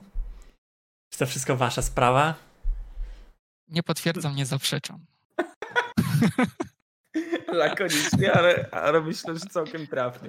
Nie, no znaczy te, też pilnujemy, nie? Znaczy pilnujemy, no sprawdzamy co, co jest i też nie chcemy być takimi sztywniakami, że e, nie, no gdzie takie żarty, coś tam nie wiadomo, jaki tam e, tekst, czy, czy mem, czy obrazek, czy filmik, nie? No bo no, nie oszukujmy, no to jest wszystko jednak trochę rozrywka, tak? To jest trochę for fun i nie chcemy z tego zrobić jakiegoś, nie wiem, super poważnego, nie wiem, może inaczej, nie jakiegoś takiego klimatu, że to jest takie super poważne, mega napompowane, no bo jednak mamy ludzi młodych i tak dalej i gdzieś tam można sobie pozwolić, czy też czasami na, na finałach gdzieś lanowych, gdzie e, e, prowadzący pokazuje, znaczy daje mikrofon graczom, żeby coś powiedzieli do przeciwnika, gdzieś tam się pojawia jakiś tam banterek drobny i to też zwykle jest tak, raczej zwykle jako dobry dowcip, czy tam żart, czy coś, Pamiętam kiedyś e, Czekolad chyba rzucił takim konkretnym tekstem, zabawnym, jak to czekolad ma w zwyczaju. I no, produkcja tam trochę zaśmiała się, nie? Tak głośniej. I tak dalej, bo czasami też miałem okazję właśnie bardziej na produkcji siedzieć, współpracować. I no, no nie chcemy robić z tego wiadomo jakiegoś takiego, takiej opery, może nie konkretnie młyn czy cyrk, ale gdzieś tak coś, coś po środku, żeby, no nie, żeby to się nie skończyło znowu tym, że drużyny wstawiają zdjęcie czy grafikę, że siema, gramy na tych i na tych i wejdźcie sobie, oglądajcie Elo. Jeżeli to się zrobione z, z takim, no nie wiem, taki le, lekki przytyczek w nos, e, z humorkiem i tak dalej, to, to, to spoko, nie? Ale gdy gdzieś najeżdżamy już za bardzo na kogoś, to, to no, może być taki niesmak po tym, nie? Że, że też fani mogą potem coś napisać, że ej, przesadzacie, albo że haha, tak po nich jechaliście, a potem dostaliście. No, no często to jest intuicyjne, nie? Czasami po prostu. To nie jest tak, że jedna osoba podejmuje decyzję, tylko to jest analizowane w, prze, na, przez nas jako cztery osoby z naszego składu, plus jeszcze jest to wymieniane, jaki przykładowo tutaj Ultraliga, pozostała ekipa, powiedzmy tutaj z managementu ma na to pogląd, i potem zapada ostateczna decyzja, więc to nie jest tak, że dzisiaj sobie rano wstaję i stwierdzę, o, a ten gracz to napi- mógł, mógł to napisać lżej, a to sobie walnę karę. Nie, nie, nie, to jest wszystko omawiane, nikt y, nie jest jakby skazywany przez jedną jednostkę, tylko decyzja jest tutaj podjęta albo większością głosów, albo jeżeli są faktycznie sytuacje sporne, to muszę przyznać, że mamy ten, ten komfort, że Ultraliga ufa nam na tyle, że podejmiemy decyzję, która będzie z korzyścią i dla Ultraligi, i dla ewentualnych wszystkich organizacji, żeby była jak powiedzmy tak najbardziej wypośrodkowana. Mhm, mhm. E, trochę mi rozproszyło tutaj komentarze czatu, bo nie ukrywam. Mo możemy tutaj banować za wulgarność, natomiast za cringe y, niestety admini nie mogą banować, także E, nie. nie każdy, każdy, każdy robi, robi co chce, dopóki jest to zgodne z wizją Ultraligi. Dla tej YouTubeowiczów i spot, ludzi ze Spotify'a właśnie Sater napisał na Twitterze Ciężko mi to powiedzieć, ale na domówce w 2018 roku spotkała mnie bardzo przykra sytuacja. Niejaki Adam Crazy Fedoruk klepnął mnie w tyłek. Cała sytuacja była obserwowana przez takie osoby jak Czekolad albo Rective, ale nikt nie zareagował. Proszę was o pomoc, Twitterowicze. Natomiast tutaj pewna no, wizja możemy powiedzieć, artystyczna. Że jesteśmy... Ale... Znaczy no... Tutaj A... to chyba już prawo, prawo cywilne czy prawo karne no. mogłoby wejść, to, to, to raczej Krases by tutaj to... powiedzieć. Ale ani Sater, ani Crazy nie są częścią Ultraligi, więc... To, to pierwsza, pierwsza kwestia, no, że nie reagujemy na takie rzeczy, które powiedzmy są spoza y, tego naszego ekosystemu. No więc jeżeli ani Sater, ani Crazy nie, nie będą należeli dla, do Ultraligi, no to tutaj mogą sobie pisać co chcą, a czy można podjąć jakieś ewentualne kroki prawno-karne, prawno-cywilne, to też jest inna kwestia, ale pytanie, czy chce, bo to nie jest tak łatwo. Później te procesy, które ciągną się przez lata. Nie przy niedziałających sądach obecnie. A, no tak, tak. Dobra, to, to w ramach anegdotki, ale przejdźmy do waszej pracy. Chleb powszedni. I zacznijmy od turniej, od przebiegu fazy ligowej online. Skupmy się na Ultralidze. Odwołajmy się na razie do tego, co, co robicie na bieżąco, jak wyglądał poprzedni sezon. Jak wygląda dzień rozgrywkowy admina na razie w sieci? Może Piotr chcesz zacząć. Albo, albo, albo tydzień, A. wiecie, może łatwiej będzie w cyklu tygodniowym o tym wszystkim powiedzieć. No, no to... chcę, powiedzieć, że mam fajną fotę z Lewusem tutaj. No, no. Właśnie akurat wziąłem taką, co prawda piję na niej wodę i ona jest tylko dlatego, że to jest chyba jedyna, na której nie jesteś wyplurowany z tyłu. A to ale... też fakt, że, że jesteśmy zwykle blurowani, bo no taki jesteśmy tłem trochę, nie? No, że jeżeli się o nas nie mówi, to znaczy, że wszystko jest w porządku zwykle. I zrobiliśmy swoją robotę dobrze, bo to jest tak jak z sędziami piłkarskimi. Jeżeli mówi się o sędzi, to znaczy, że swoją robotę zrobił beznadziejnie. A jeżeli się o nim nie mówi, to znaczy, że robota została wykonana prawidłowo. U, u was tak, tylko i... negatywny feedback występuje. Nie tak, ale dobra decyzja sędziego, ale tutaj to rozegrał. Nie no, no Ptepterek właśnie... zawsze koks na wszystkich lanach był. Zawsze się chciało, żeby Ptepterek stał. Kto przynosi większe szczęście drużynom? O, ostatnimi czasy Piotr, na ostatnim lanie to Piotr był tym szczęśliwym talizmanem, który dawał wygrane mapy. Czasami tak sobie sprawdzamy, jaki jest potem bilans, tak, ale no też no, nie bazujmy No, no- na tym tego, czy ktoś wygra, czy nie wygra, bo no nie wiem, czasami może ktoś się rozkojarzyć przez to, bo no, są takie sytuacje, że ej dobra, to ty teraz y, stoisz za nami, nie? I ten, bo my musimy wygrać tę mapę, a ja tak, no spoko, no stoję za wami, bo to tak mi wypadło, że stoję za wami, nie? A wiesz, potem na przykład przegrają, czy coś dostaną mocno po To my pupie, już nie tak powiem, chcemy. i tu już potem jest, ej, miałeś przynieść szczęście i co? I potem już, wiesz, gdzieś cię, zaciągają potem z jakiś garaż i masz problemy. nie, no aż tak to może nie, ale wiadomo. A tak wracając do, do tego dnia takiego normalnego powiedzmy, to no jeszcze wiadomo, że jest dzień przed, kiedy są e, ogłaszane jakby, trenerzy zgłaszają składy, e, też podejmują decyzję na jakiej e, stronie będą grać i tak dalej. Znaczy zwykle to takie rzeczy były załatwiane gdzieś tam przez, przez na przykład wcześniej Wojtka, tak, teraz przez e, Tu- Trufla i Łukasz też tutaj zbierał te informacje. A sam taki dzień już e, ligowy, gdzie mamy rozgrywki, to jest przede wszystkim poinformowanie graczy, że hej, zbliża się mecz, więc czas wbijać do gry i tak dalej. Też wcześniej informujemy, że, że na przykład była jakaś drobna aktualizacja, jeżeli to akurat te, tego dnia, bo aktu, informacje o aktualizacjach są zawsze wcześniej publikowane, tak żeby każdy się przygotował, a nie ściągał sobie jakiegoś tam, jakiś update 5 giga na pół godziny przed startem, bo to, to nie pójdzie wtedy. I to można mieć naprawdę super szybki internet, ale to nie, nie zadziała tak, bo, bo różnie bywa. Riotu, to, to, To się jest, nie da. Tak. Riotu. To, to, jest, a to jest Amelinium, jak to mawiali kiedyś, nie? E, no i kiedy już informujemy graczy, tworzymy też już lobby turniejowe, odpowiednio ustawione. E, W międzyczasie też czasami komunikujemy się z obserwatorami, sprawdzamy, czy u nich wszystko gra i tak dalej. E, Czekamy na graczy i no, informujemy potem, jesteśmy na bieżąco z produkcją, kiedy możemy wystartować i tak dalej, sprawdzamy, czy, czy wszyscy są gotowi, czy są dobrze ustawieni, czy wszystko zgadza. Zaczynamy fazę pików banów, tak? E, I też w zależności od e, sezonu, w sumie z czasem zacząłem prowadzić takie dokładniejsze czasy, czyli kiedy dokładnie tak wystartowała gra, kiedy weszła na stream, kiedy się zakończyła, czy były jakieś problemy i tak dalej. Też na bieżąco sprawdzamy, oglądamy grę, czy, czy nie ma jakiejś pauzy, tak, czy, czy nie trzeba gdzieś tam zareagować, czy nie ma innych problemów technicznych. E, Sprawdzamy też jakieś informacje dla, dla produkcji, czy to jakieś liczby, czy jakieś tam dane w danej minucie, ile tam gracz Tak, co na przykład zrobił. cenne statystyki jakieś, rozumiem. Mhm, Też jesteśmy to w stanie podesłać zawsze i tak dalej. E, I też wtedy rotujemy, także jeżeli jedna osoba jest w grze, to już kolejna szykuje kolejne lobby i tak dalej, i tak dalej. Pod koniec takie drobne po podsumowanie. prostu produkcja była jak najbardziej Mhm. płynna, to też warto dodać, że jakby przed, y, jako że jestem powiedzmy głównym sędzią rozgrywek, to ja mam jeszcze tak powiedzmy szereg dodatkowych obowiązków, a więc y, przykładowo przed ja się zapoznaję powiedzmy z ostatnią listą y, bugów, które wysyła Riot, to co o czym wspominaliśmy na początku, no i analizuję, które postaci warto wyłączyć, y, które nie, które trzeba, Plus powiedzmy jest szereg, o których pisze Max potem na Twitterze dla szerszej społeczności, który tutaj jest głównym jakby koordynatorem esportowym zleca.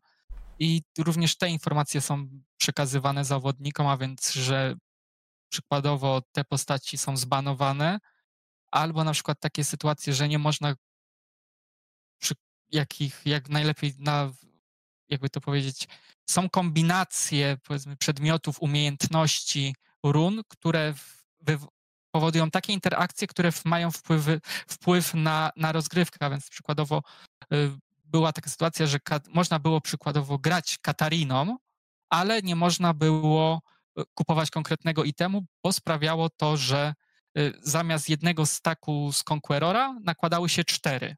No co oczywiście było w pewnym sensie przewagą dla, tych, dla tego gracza, więc tego typu też interakcje są przedstawiane graczom.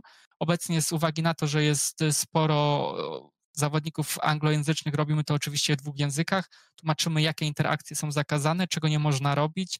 Tak jak była sytuacja, że nie można było budować dwóch botrków, ale można było budować dwa te same itemy na Ornie, to wszystko tak jakby należy do powiedzmy mojego spektrum y, zadań, a więc zapoznać się z tą listą, którą wysyła Riot Games i przekazać za organizacjom te informacje, które w mojej ocenie są najbardziej istotne, które najbardziej mogłyby wypaczać gry, bo też musimy spojrzeć na taką sytuację. Jeżeli byśmy podawali pełną listę, to wiadomo, jeżeli przegrałeś w dosyć miażdżący sposób, no to zazwyczaj nie szukasz przyczyn porażki w błędach, w bugach, tylko we własnym performanceie. Natomiast jeżeli idzie na milimetry, jest ta porażka, no to wówczas szukasz, czy, a może jednak był jakiś błąd gry.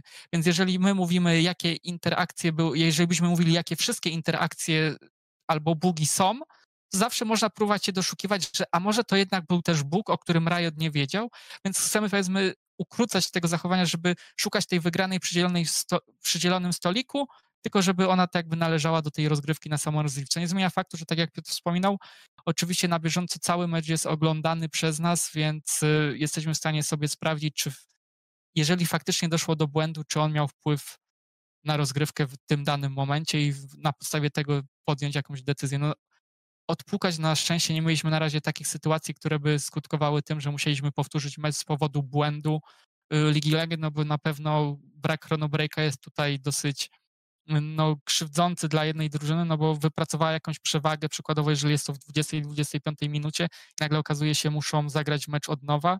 Wiadomo, podchodzisz z innym mindsetem do takiej rozgrywki, ale no, od, tak mówię, odpukać nie mieliśmy na szczęście takich sytuacji, że musieliśmy do tych ostatecznych narzędzi tutaj sięgać jak powtórzenie mapy. No właśnie, no bo ten chronobreak to jest na pewno narzędzie też, o którym może wspomnę, nie wszyscy mają świadomość.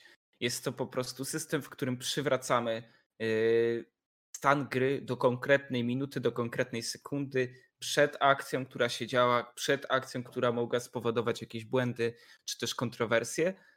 Jest to zarezerwowane chyba tylko dla głównych lig na ten moment, ale tak, miejmy nadzieję, tak. że to się rozwinie. Tylko przy EU Masters.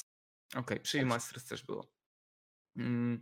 Ale przy tym, przy tym tegorocznym, bo w, tak jakby w tym roku Riot, Riot to przejął, także w tym momencie oni to sobie udostępnili. Także tak, ostatni EU Masters jeszcze, to poprzednie, poprzednie w zeszłym roku jeszcze miałem okazję też adminować i stwierdzili, że już nie ma sensu dalej. Okej, okay. bo, bo chciałem tak naprawdę zapytać, już pomijając, jakby kończąc wątek online tych rzeczy, przechodząc już bardziej do dnia meczowego w studio, przede wszystkim z ilu osób składa się ekipa i jak wygląda struktura, jeżeli chodzi o, o adminów tutaj a w, w Ultralicy, no bo cały czas będę się do tego odnosił, bo jest to wam najbliższe na ten moment. Przedstaw Łukasz ekipę. No to tak, na ten moment jest, y, są to cztery osoby. Jestem ja jako powiedzmy head referee, główny sędzia. Y, moim zastępcą jest y, Paweł Saku-Jasnorzewski i funkcje sędziowskie pełnią, chociaż to już można powiedzieć, że taki senior referee to jest właśnie Piotr, którego mamy okazję widzieć, tam widać jego głowę. I, I Kamil Jed Sękalski, którego serdecznie pozdrawiam, który, którego nie ma. Akurat z nami, nie wiem, może jest na czacie. No i sprawa wygląda tak, że zawsze przed dniem meczowym, można powiedzieć, mamy taką swoją też konwersację facebookową, na której umawiamy się, bo wiadomo, każdy ma różne obowiązki, więc staramy się dograć tak, żeby zawsze te trzy osoby na tym dniu meczowym były. Dwa to jest takie minimum, które uważamy, że jest muszą być zawsze te dwie osoby. Trzy to jest taki stały skład, który zawsze się przewija, no i podejmujemy, kto jakie będzie funkcje w danym dniu meczowym wykonywał, więc kto będzie śledził spotkanie, kto będzie przekazywał produkcji informacje typu złoto, zabójstwa w danej minucie, plejty. To jest tak jakby powiedzmy wiele różnych smaczków, które po prostu mamy dograne z produkcją, które im przekazujemy.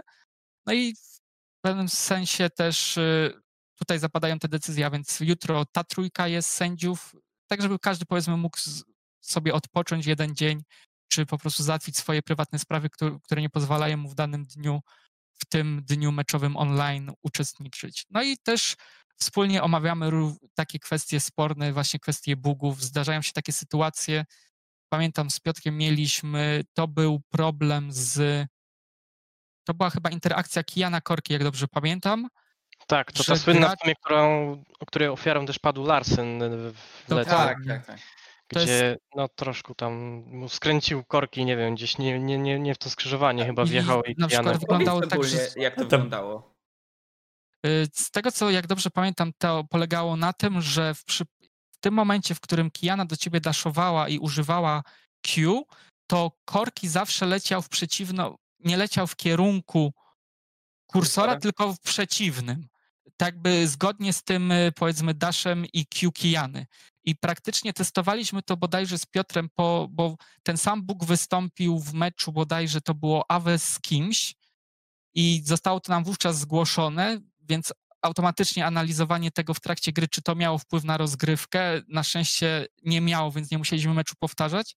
Natomiast y, po całym dniu meczowym wówczas Ultraligi y, przez blisko godziny z Piotrem siedzieliśmy na Summoner's Rift, na customie i testowaliśmy tę interakcję, jak y, bardzo ona jest, wpływa na rozgrywkę i czy jak łatwo można ją wywołać, bo trzeba sobie powiedzieć, jeżeli Bóg zdarzy się raz na 250 razy, no to nie ma sensu tych postaci łączyć. Natomiast no, ten Bóg był na tyle nieprzyjemny, że, że za każdym razem. Dało się go reprodukować za każdym razem. Dało się go reprodukować i to nie był jakiś skomplikowany sposób. Za każdym razem uzyskiwaliśmy ten moment, że Korki leciał w tą złą stronę. No i niestety zapadła decyzja, że zanim to zrobił powiedzmy Riot oficjalnie, my stwierdziliśmy, no, że w tym wypadku no jest to wina Kijany, więc Kijanom nie będziemy grali, dopóki Riot tego nie naprawi. Dzień później chyba zapadła decyzja oficjalna od Riotu, że Kijana z tego powodu jest wyłączona, także no też uprzedziliśmy tutaj, no ale to jest pewnie tego tak jakby nasze zadania, to gracze sobie rozchodzą, idą grać sobie solo queue, a my siedzimy i sprawdzamy jak te bugi, które wystąpiły i czy jesteśmy w stanie je w dosyć prosty sposób wywołać, więc to też jest jakby część naszych y, obowiązków. To też musi być dokładnie zgrany timing, tak? To musi być w jednym, jakby jednocześnie musi być ten e, dash od Kiany i dash od Korkiego, a też potem sprawdziliśmy chyba inne postaci, bo Lucjan tak samo I, miał, że i działało, zamiast, działało zamiast właśnie uciec od tej Kiany, co byś normalnie zrobił, gdy ona na ciebie leciała i one-shotowała, tak? Bo ta postać to była taka trochę wesoła czasami. A no, chciałeś sobie uciec, a tutaj lecisz z nią na czołówę, nie? I masz potem takie, kurcze, ty co jest? I, no, no, był, no był to typowy bóg, który był po stronie Kiany, więc i ta interakcja działała z każdym dashem, czy to był właśnie Lucian, Korki, jakakolwiek postać z dashem była powiedzmy w tym, w tym tak jakby klatce, w tej ułamce interakcji sprawiała, że daszowało się w stronę Kijany, a nie od niej, więc no niestety Kijanę musieliśmy pożegnać na te bodajże dwa tygodnie rozgrywkowe, zanim pan Riot to naprawił.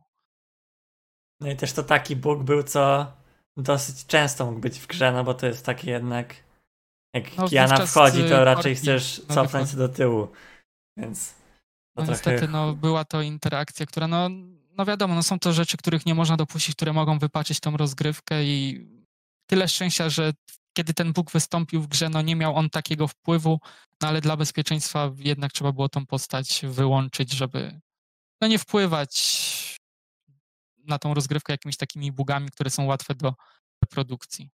Okej, okay, panowie, dzień meczowy, ćwierćfinał, półfinał, finał, nieważne. Dla was dzień jak co dzień, praca taka sama, o której znajdujecie się w hotelu na śniadaniu, kiedy trafiacie do studia i co robicie dalej. I, i no Pterek, Pterek, co jesz na śniadanie? Poranek 6 rano, trzeba wstać, bo wiesz, przegrać i tak dalej, i tak dalej. A co im na śniadanie? Nie, no zwykle jakoś tak lekko też, bo, bo nie ma co tam szaleć i tak dalej. Chociaż czasem no wiadomo, że a jakoś nie przypadam, wiesz, jakieś tak sobie jajeczko, może jakaś kanapeczka i tak no dalej. Gofra. Ale gofra też. No tam zawsze gofry były w tym hotelu. A no były, były. Wszyscy tak poczępowali na nie. E, przyjeżdżamy wcześniej, zwykle to zależy od której zaczynała się transmisja albo mecz, ale zwykle jesteśmy no, no pierwsi, tak, czyli ko koło godziny 9, 10, może nawet wcześniej, zależy. Jeżeli to jest już taki faktycznie dzień, gdzie e, mamy potem mecze, no to sprawdzamy po prostu wszystko, tak? Czekamy też na gracze, aż przyjadą, wtedy przekazujemy im dyski turniejowe, z których będą korzystać. A te dyski turniejowe przygotowujemy wcześniej, tak? To, to, to jest specjalny dysk SSD. E, każdy gracz ma swój dysk i po, potem po prostu to ułatwia sprawę, bo gdyby było tak, że gracz, który jakby siada po, no, w tym samym miejscu po poprzednim graczu z jakiejś innej drużyny, musi na nowo ustawiać sobie wszystko na komputerze, tak, no to byśmy mieli 30-minutowe tak, albo może jakieś, nie wiem, do defaultowych i potem to przywracać, to tak jest ciężko, bo wiadomo, no gracze grają różnie, tak?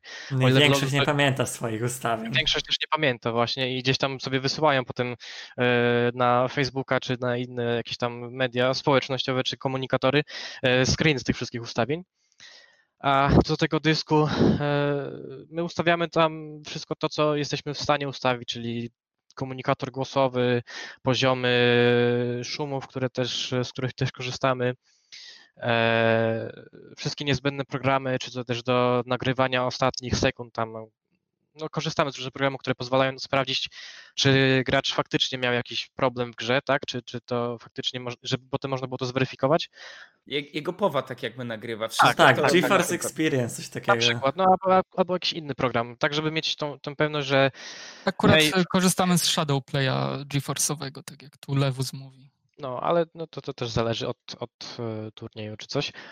E, I na tym dysku, no co jeszcze mamy? No hasła, tak, loginy dla przypomnienia, żeby nie było, bo czasami te konta turniejowe też się mogą zmienić i tak dalej.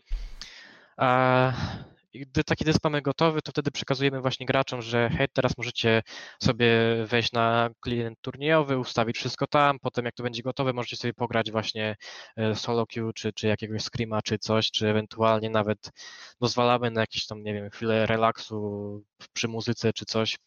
Ja, ja Oczywiście tylko tutaj nie... wtrącę na zasadzie takiej, że czasami po prostu są cztery drużyny, mamy też przestrzenie treningowe tak. i po prostu tam podpinamy ten dysk i wszystko później jest przenoszone jeden do jeden z tych ustawień, które sobie tam e, przygotują zawodnicy po prostu na scenę. To też dużo. No tu dużo trzeba bardzo pochwalić, że Polsat podszedł do tego bardzo profesjonalnie i ten sprzęt, który jest na scenie, jest taki sam w przestrzeniach treningowych, a więc to głównie się przekłada na to, że te przenoszenie danych zapisanych na SSD-ku jest jeden do jednego, bo zdarzały się takie sytuacje, że komputery były w przestrzeniach treningowych różne od tych, które były na scenie, no i efekty były dosyć opłakane. Tu dzięki temu, że ten sprzęt jest taki sam, no jest to znaczne ułatwienie naszej pracy, ponieważ mamy pewność, że tak jak zachowuje się ten komp w przestrzeni treningowej, tak będzie się zachowywał, ta sama konfiguracja jest na scenie, a więc jesteśmy w stanie bardziej zapanować nad tym, co się tak rzeczywiście tutaj dzieje.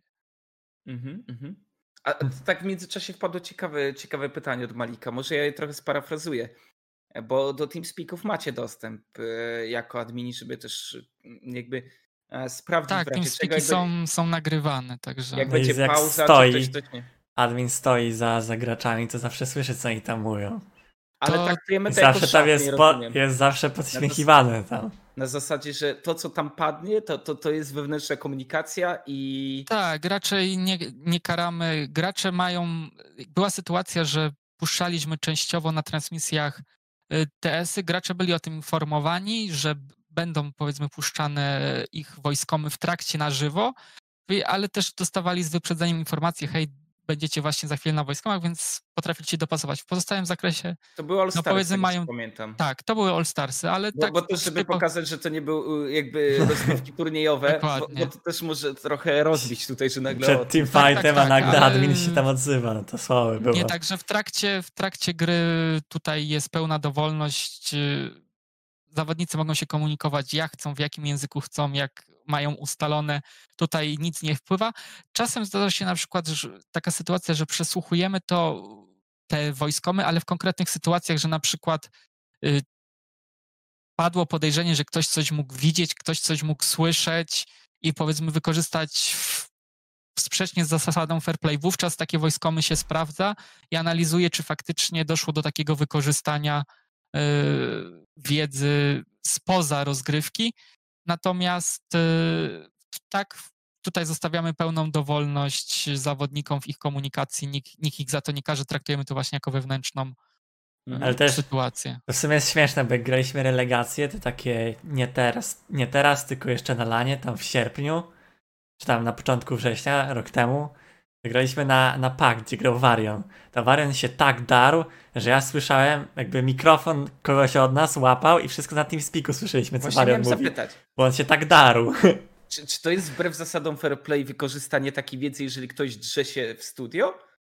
Znaczy, czy wbrew zasadom fair play, no my oczywiście graczom informujemy, że specyfika studia jest na tyle, że nie da się wygłuszyć wszystkiego w 100% że im głośniej krzyczą, jest ryzyko, istnieje ryzyko, że może to usłyszeć y, rywal w swoim mikrofonie. Natomiast staramy się to minimalizować. Ja jestem, nie wiem, czy tam studio mnie na tyle lubi, ale jestem na tyle upierdliwy, że nawet były ekrany ustawione, telewizory z rozgrywką dla widowni, które odbijały się w przestrzeniach treningowych i kazałem to wszystko wyłączać, bo była sytuacja, że widać fragment mapy w, szybach przestrzeni treningowej i jak tylko widzieli, że wchodzę na scenę, to już te ekrany włączali, żeby nie trzeba było ich znowu tam gdzieś ściągać przez interkomy i tak dalej. Więc mówię, staramy się, żeby jak ta rozgrywka była jak najbardziej uczciwa. No, natomiast wiadomo, w ferworze walki y, różnie gracze krzyczą, zachowują się, także no nie da się. Zwracamy na to uwagę, żeby mieli, żeby pamiętali o tym, że mogą no niechcący zdradzić y, część taktyki swoim rywalom, no nie da się niestety w studiu wszystkiego osiągnąć, szczególnie gdzie gracze jednak siedzą dosyć blisko siebie, więc tak mówię, no tutaj jest jakby nasze zwracanie uwagi na to takie notyfikowanie przed rozgrywką, że żeby starali pohamować swoje emocje, bo może być tak, że właśnie przeciwnik usłyszy i zachowa się inaczej niż, niż planował. No, potem też to jest sprawdzane, jeżeli trafi do nas oficjalne zgłoszenie i sprawdzamy, czy miało to faktyczny wpływ na rozgrywkę. No jeżeli nie miało to wpływu na tyle dużego, że trzeba by powtarzać mecz, no to tego nie robimy. No, staramy się tutaj wówczas też wy, wyargumentować tą naszą decyzję, dlaczego uważamy, że to nie miało takiego wpływu, jeżeli do takiej sytuacji doszło. Też tutaj pytanie od Flasha, co powiecie na temat sytuacji Pirates versus Aves z bodajże z sezonu drugiego, jak dostali ostrzeżenie podobno. Aves Coś dostało. było, ale już nie pamiętam. Coś była sytuacja taka, ale mówię, no już nie, nie, nie umiem sobie teraz na szybko przywołać tej sytuacji, ale pamiętam, że coś było, że yy, też yy, rozmawiałem z, bo Hachi też wspominał, że słyszał tam draft chyba Veggiego kiedyś, także no, mówię, no studio może się wydawać duże, ale gracze siedzą blisko siebie, więc staramy się też zwracać uwagę, no żeby jednak yy, no nie, nie nazbyt głośno się komunikowali, no natomiast na pewno im tego nie zabronimy. Jeżeli chcą, no to mogą nawet krzyczeć, ale tak jak mówię, no muszą sobie zdawać sprawę, że specyfika i akustyka studia jest taka, a nie inna i może się to dla nich negatywnie odbić. To wróćmy do miejsca, w którym Pterek rozdał dyski, gracze już przygotowują się, setupują się. Co robisz dalej w trakcie dnia meczowego? Na pewno sprawdzamy, czy, czy wszystkie zestawy, słuchawki i tak dalej, czy to wszystko działa, czy jest sprawne, czy te poziomy szumów są odpowiednie, bo e, gracze mają jakby dwa zestawy słuchawek, do czego nie wszyscy są przyzwyczajeni i nie wszędzie tak jest, ale no... Oj, tragiczny jest ten setup. że są te pchełki, tak, w których jest normalnie TeamSpeak, czy tam inny komunikator głosowy, czy i gra, a do tego są zakładane słuchawki takie wygłuszające, do których jeszcze puszczamy specjalnie szum. White noise. To, white noise, tak, żeby to, to, to nieco wygłuszyć. E, I wiem, że to jest takie, może dla niektórym się wydaje, że to jest dziwne, nie wiem, zastosowanie w ogóle takiego systemu, że czemu tak, ale e, no to istnieje od dawna w sumie. To nie jest tak, że my to wymyśliliśmy czy coś. To też było na innych turniejach, tak? Na turniejach CS na przykład to jest to taki zwyczaj, że gdy już jesteśmy na scenie przykładowo, to gracze mają te pchełki. Ogólnie im jest wygodniej grać na pchełkach w CS-a. Do tego mają wygłuszacze. No ostatnio to już są nawet takie konkretne słuchawki, które stosuje się też w lotnictwie, tak? Czyli mają ten aktywny szum i tak dalej i tu naprawdę nie słychać wtedy już nic, nie? No chyba, że naprawdę będzie scena już taka pełna, pełna znaczy scena, widownia pełna ludzi, wszyscy krzyczą, albo nagle jak cała arena krzyknie nice, czy tam coś innego, to gdzieś tam może jeszcze to gdzieś tam przejdzie ten hałas, ale to bardziej kwestia już mikrofonu, który też może gdzieś wyłapać jakiś hałas niż, niż same słuchawki. No tak, bo w się pamiętam, że było, czy, czy pakę podkładali, czy wbijali jakiś bombsite, publiczność się ekscytuje, co może dać jakąś informację. Przecież na wielkiej scenie w Katowicach pamiętamy, że wyrasta z tej sceny taka jedna wielka ściana pomiędzy drużynami, jak grają naprzeciwko siebie. No i ten white noise na pewno to też jest rozwiązanie i ja, ja myślę, że to też warto podkreślić. Pchełki to jest in-game, pchełki to jest komunikacja, na to macie jeszcze dodatkowe słuchawki z mikrofonem, który jest używany, ale tam jeszcze jest spuszczony ten, ten biały szum, który Dokładnie, zapobiega. Tak. Dokładnie. No, staramy się, żeby każda drużyna miała te warunki jak najbardziej komfortowe, jak najbardziej sprawiedliwe, więc w pewnym sensie ufamy graczom, że są uczciwe, ale chcemy im też technologicznie pomóc jak tylko możemy, żeby to ta uczciwość była zachowana pomiędzy drużynami. No bo wiecie, możemy wszystkich zamknąć w budkach, ale z drugiej strony ja uważam, że to trochę traci wtedy na, na widowisku, no że tak, tam stanie, tak, no... uniesie się czy coś. No, no musi być jak, jakiś tam powiedzmy kompromis pomiędzy tym. No dokładnie, no nie da się znaleźć złotego środka, są e, zwolennicy budek, są przeciwnicy, no wiadomo, to jest tak jak z każdą decyzją, zawsze znajdzie się grono, które uważa, że to jest fajne i e, widowisko na tym nie traci, ale znajdzie się też grupa, która będzie uważała w sposób o- przeciwny, także no nie da się wszystkich zadowolić. Staramy się, że tak w- zawsze w tym punkcie centralnym będą gracze, żeby to ich komfort był tutaj najważniejszy. Dobra. Co jeszcze sprawdzamy? Sprawdzamy też, czy krzesła są sprawne i tak dalej. Akurat w LoLu nie ma aż takich dużych problemów, ale wiem na przykład, że gracze CS czasami grają gdzieś tam bez jakichś podłokietników i tak dalej, czasami z jednym, z dwoma, jeden opuszczony, dwa odkręcone, no różne są kombinacje. Odkręcasz podłokiet, podłokietnik, bo gracz nie chce podłokietnika, tak? Tak, Tak, dokładnie. Tak, się. albo ma monitor 2 cm przed twarzą. Albo A to- ktoś jest nieco wyższy i chciałby gdzieś, żeby O. ten monitor podnieść, nie? I wiesz, Słynne pudełko Cinkrofa, Dokładnie tam chciałem powiedzieć, że z Ale naszej potem też używałem tego. Cinkrofa. Tam też używałem tego pudełka od Syncrofa. Znaczy to zwykle nie jest problem, tak? O ile to też jest zgłoszone odpowiednio wcześniej. Jeżeli ktoś na 15 minut przed startem meczu powie, że hej, słuchajcie, no monitor jest za, za nisko dla mnie, no to jest tak trochę, no hej, ale byłeś tutaj od, nie wiem, 6 godzin, tak? Więc Mhm. mogłeś to powiedzieć troszkę, wcze- troszkę wcześniej. E, bo to też o to chodzi, żeby właśnie komunikować się z nami, że jeżeli coś jest nie tak, co, coś nie pasuje i tak dalej, żeby to no, było nam przekazane. Wtedy możemy zareagować możliwie jak najprędzej, bo my nie jesteśmy tam takimi dziadkami, co sobie siedzą, a żeby już tam skończyli tu domu, tylko no, chcemy, żeby to było jak najsensowniej dla tych graczy i staramy się, co możemy zrobić, y, o jakie są możliwości i tak dalej. No, co też szykujemy przed meczem, y, sprawdzamy też, czy właśnie, tak jak Łukasz wspominał, czy nigdzie się nie odbija jakiś obraz gry, czy coś, czy tam jakieś, jeżeli są jeszcze jakieś próby, czy tak dalej, tak dalej. Czy biurka są stabilne, to też sprawdzamy odpowiednio wcześniej. Mm, Przygotowujemy też y, wodę dla graczy, która musi być tak odpowiednio O, taśma znakowana, wana. że, żeby nie było, no bo wiadomo, tak, to, to branding, jest, branding. no to chodzi o branding głównie, tak. Gracze Y- lubią dużo pić w trakcie. Jest spora część graczy dużo właśnie pije wody w trakcie rozgrywek, także Tylko dopuszczamy wodę do studia, czy jest możliwość kawki? Tylko woda. tylko woda, tylko woda. A, widzicie, A. to też jest myślę, że ciekawe. Co, się, co się dzieje w momencie, gdy gracz wyleje sobie wodę na klawiaturę? No ma, ma pecha, nie? Ale już tak wiele razy taka sytuacja była tam w NALC. No w zazwyczaj- Polsce chyba jeszcze nie. Jeszcze nie mamy specjalistów od wylewania wody na klawiaturę. No zazwyczaj, jeżeli zdarzają się takie sytuacje losowe, no to oczywiście, jeżeli w trakcie gry, no to pauza i usuwamy takie usterki chwilowe, no i w miarę możliwości kontynuujemy grę. Natomiast no jeszcze nie zdarzyło się, żeby ktoś celowo wylewał wodę na klawiaturę, bo kiepsko idzie. No, trzeba pamiętać, że my stoimy, stoimy za graczami, my słyszymy, co oni mówią, co robią. Także no jeżeli ktoś by sobie celowo wylał tą wodę na klawiaturę, no to na pewno nie byłoby to potraktowane ulgowo, tylko no okej, masz, wycieraj i lecimy dalej, a nie ma, że A, o, musimy to, a to powtórzyć wyłą, mecz. wyłączył komputer niechcący nogą niby. Tak, ojej, się rozłączył miejsce. komputer właśnie ostatnio. Tak, Pozdrawiałem nie- nie- na Twitterku było. Acebisto. Temu. Też Warszyjemu komputer ostatnio podobno przestał działać. Jak Ta, wtedy ale na jakoś niektóre klawisze mu grał. działały tam od tańca, nie? I do No, recalla. No. Taki częściowy recall. No, no zdarza się. E, Z rzeczy, które jeszcze sprawdzamy, no to też jest temperatura czasami w studiu, bo czasami gracze narzekają, że jest zimno Oj, i tak zawsze dalej. było zimno. No, Zawsze to w bluzie trzeba było siedzieć. trochę miejsca, nie? Czasami bywa za gorąco, były takie miejsca, gdzie było zdecydowanie za gorąco.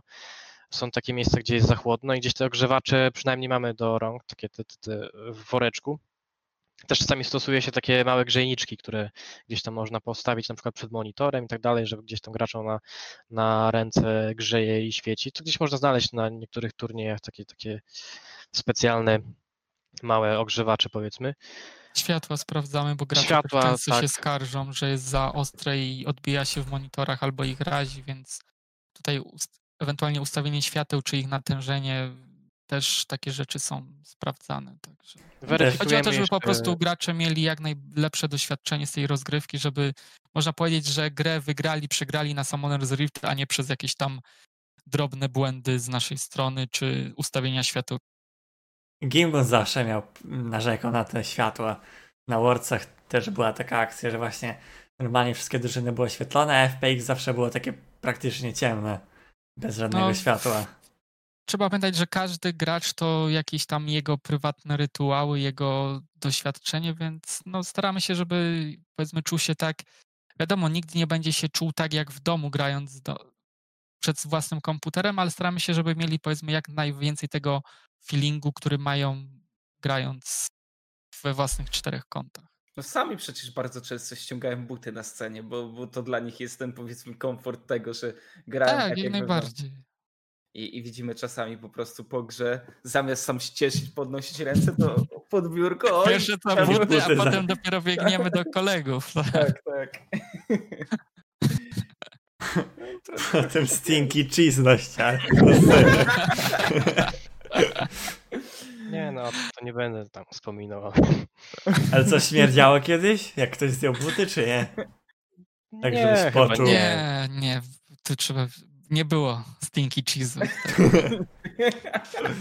Gracze dbają o higienę.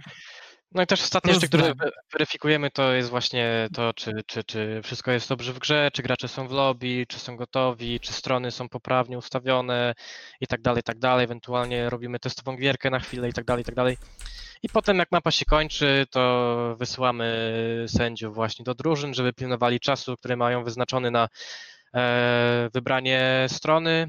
W międzyczasie też szykujemy scenę do, do kolejnej mapy, tak, czyli to jest tam sprzątnięcie jakichś butelek, jeżeli gdzieś tam się pałętają powiedzmy pod nogami czy coś, też szykujemy kolejne lobby, żeby to wszystko jak najsprawniej poszło, bo to się wydaje, że to jest dużo czasu między grą, tak, między jedną a drugą mapą czasami, że to jest 15 minut i tak dalej, ale to naprawdę nie jest dużo, bo drużyny też chcą w tym czasie skorzystać z toalety i tak dalej, chcą omówić strategię, więc gdzieś tam to, to też właśnie to pokazuje w sumie wtedy takie BO3 czy BO5, która drużyna jest bardziej taka przygotowana do powiedzmy maratonów, tak, że, że no chłopaki to nie będziemy mieli teraz kolejnej mapy BO1 na przykład za dwie godziny, tylko wchodzimy do kolejnej mapy za 10 minut czy coś i koniec, nie, I, i tutaj musimy mieć wszystko gotowe i przemyślane, nie ma czasu teraz nam mówienia, a ty to zrobiłeś słabego smajta czy coś tam, nie, i tak dalej, no bo szkoda czasu po prostu. Ja Też No, zawsze, zawsze tak szybko było. Zaczepiał rok, pamiętam w trzecim sezonie. Nie przypomnę sobie kto, ale tam do Unrateda. No dobra, to już po waszym zwycięstwie, bo było 2-1 już, także sytuacja opanowana, widać koniec, że coś tam ogarniemy, jakiś wywiad. A, a Unrated wtedy pamiętam tak y, mocno a, zaoponował, mówiąc nie, nie, musimy jeszcze do, dograć tą jedną mapę, musimy wygrać, dopiero będziemy gadać. Także, a, a wiemy jak historia później się potoczyła, że to jednak Devil Swan zwyciężyło i podniosło puchar.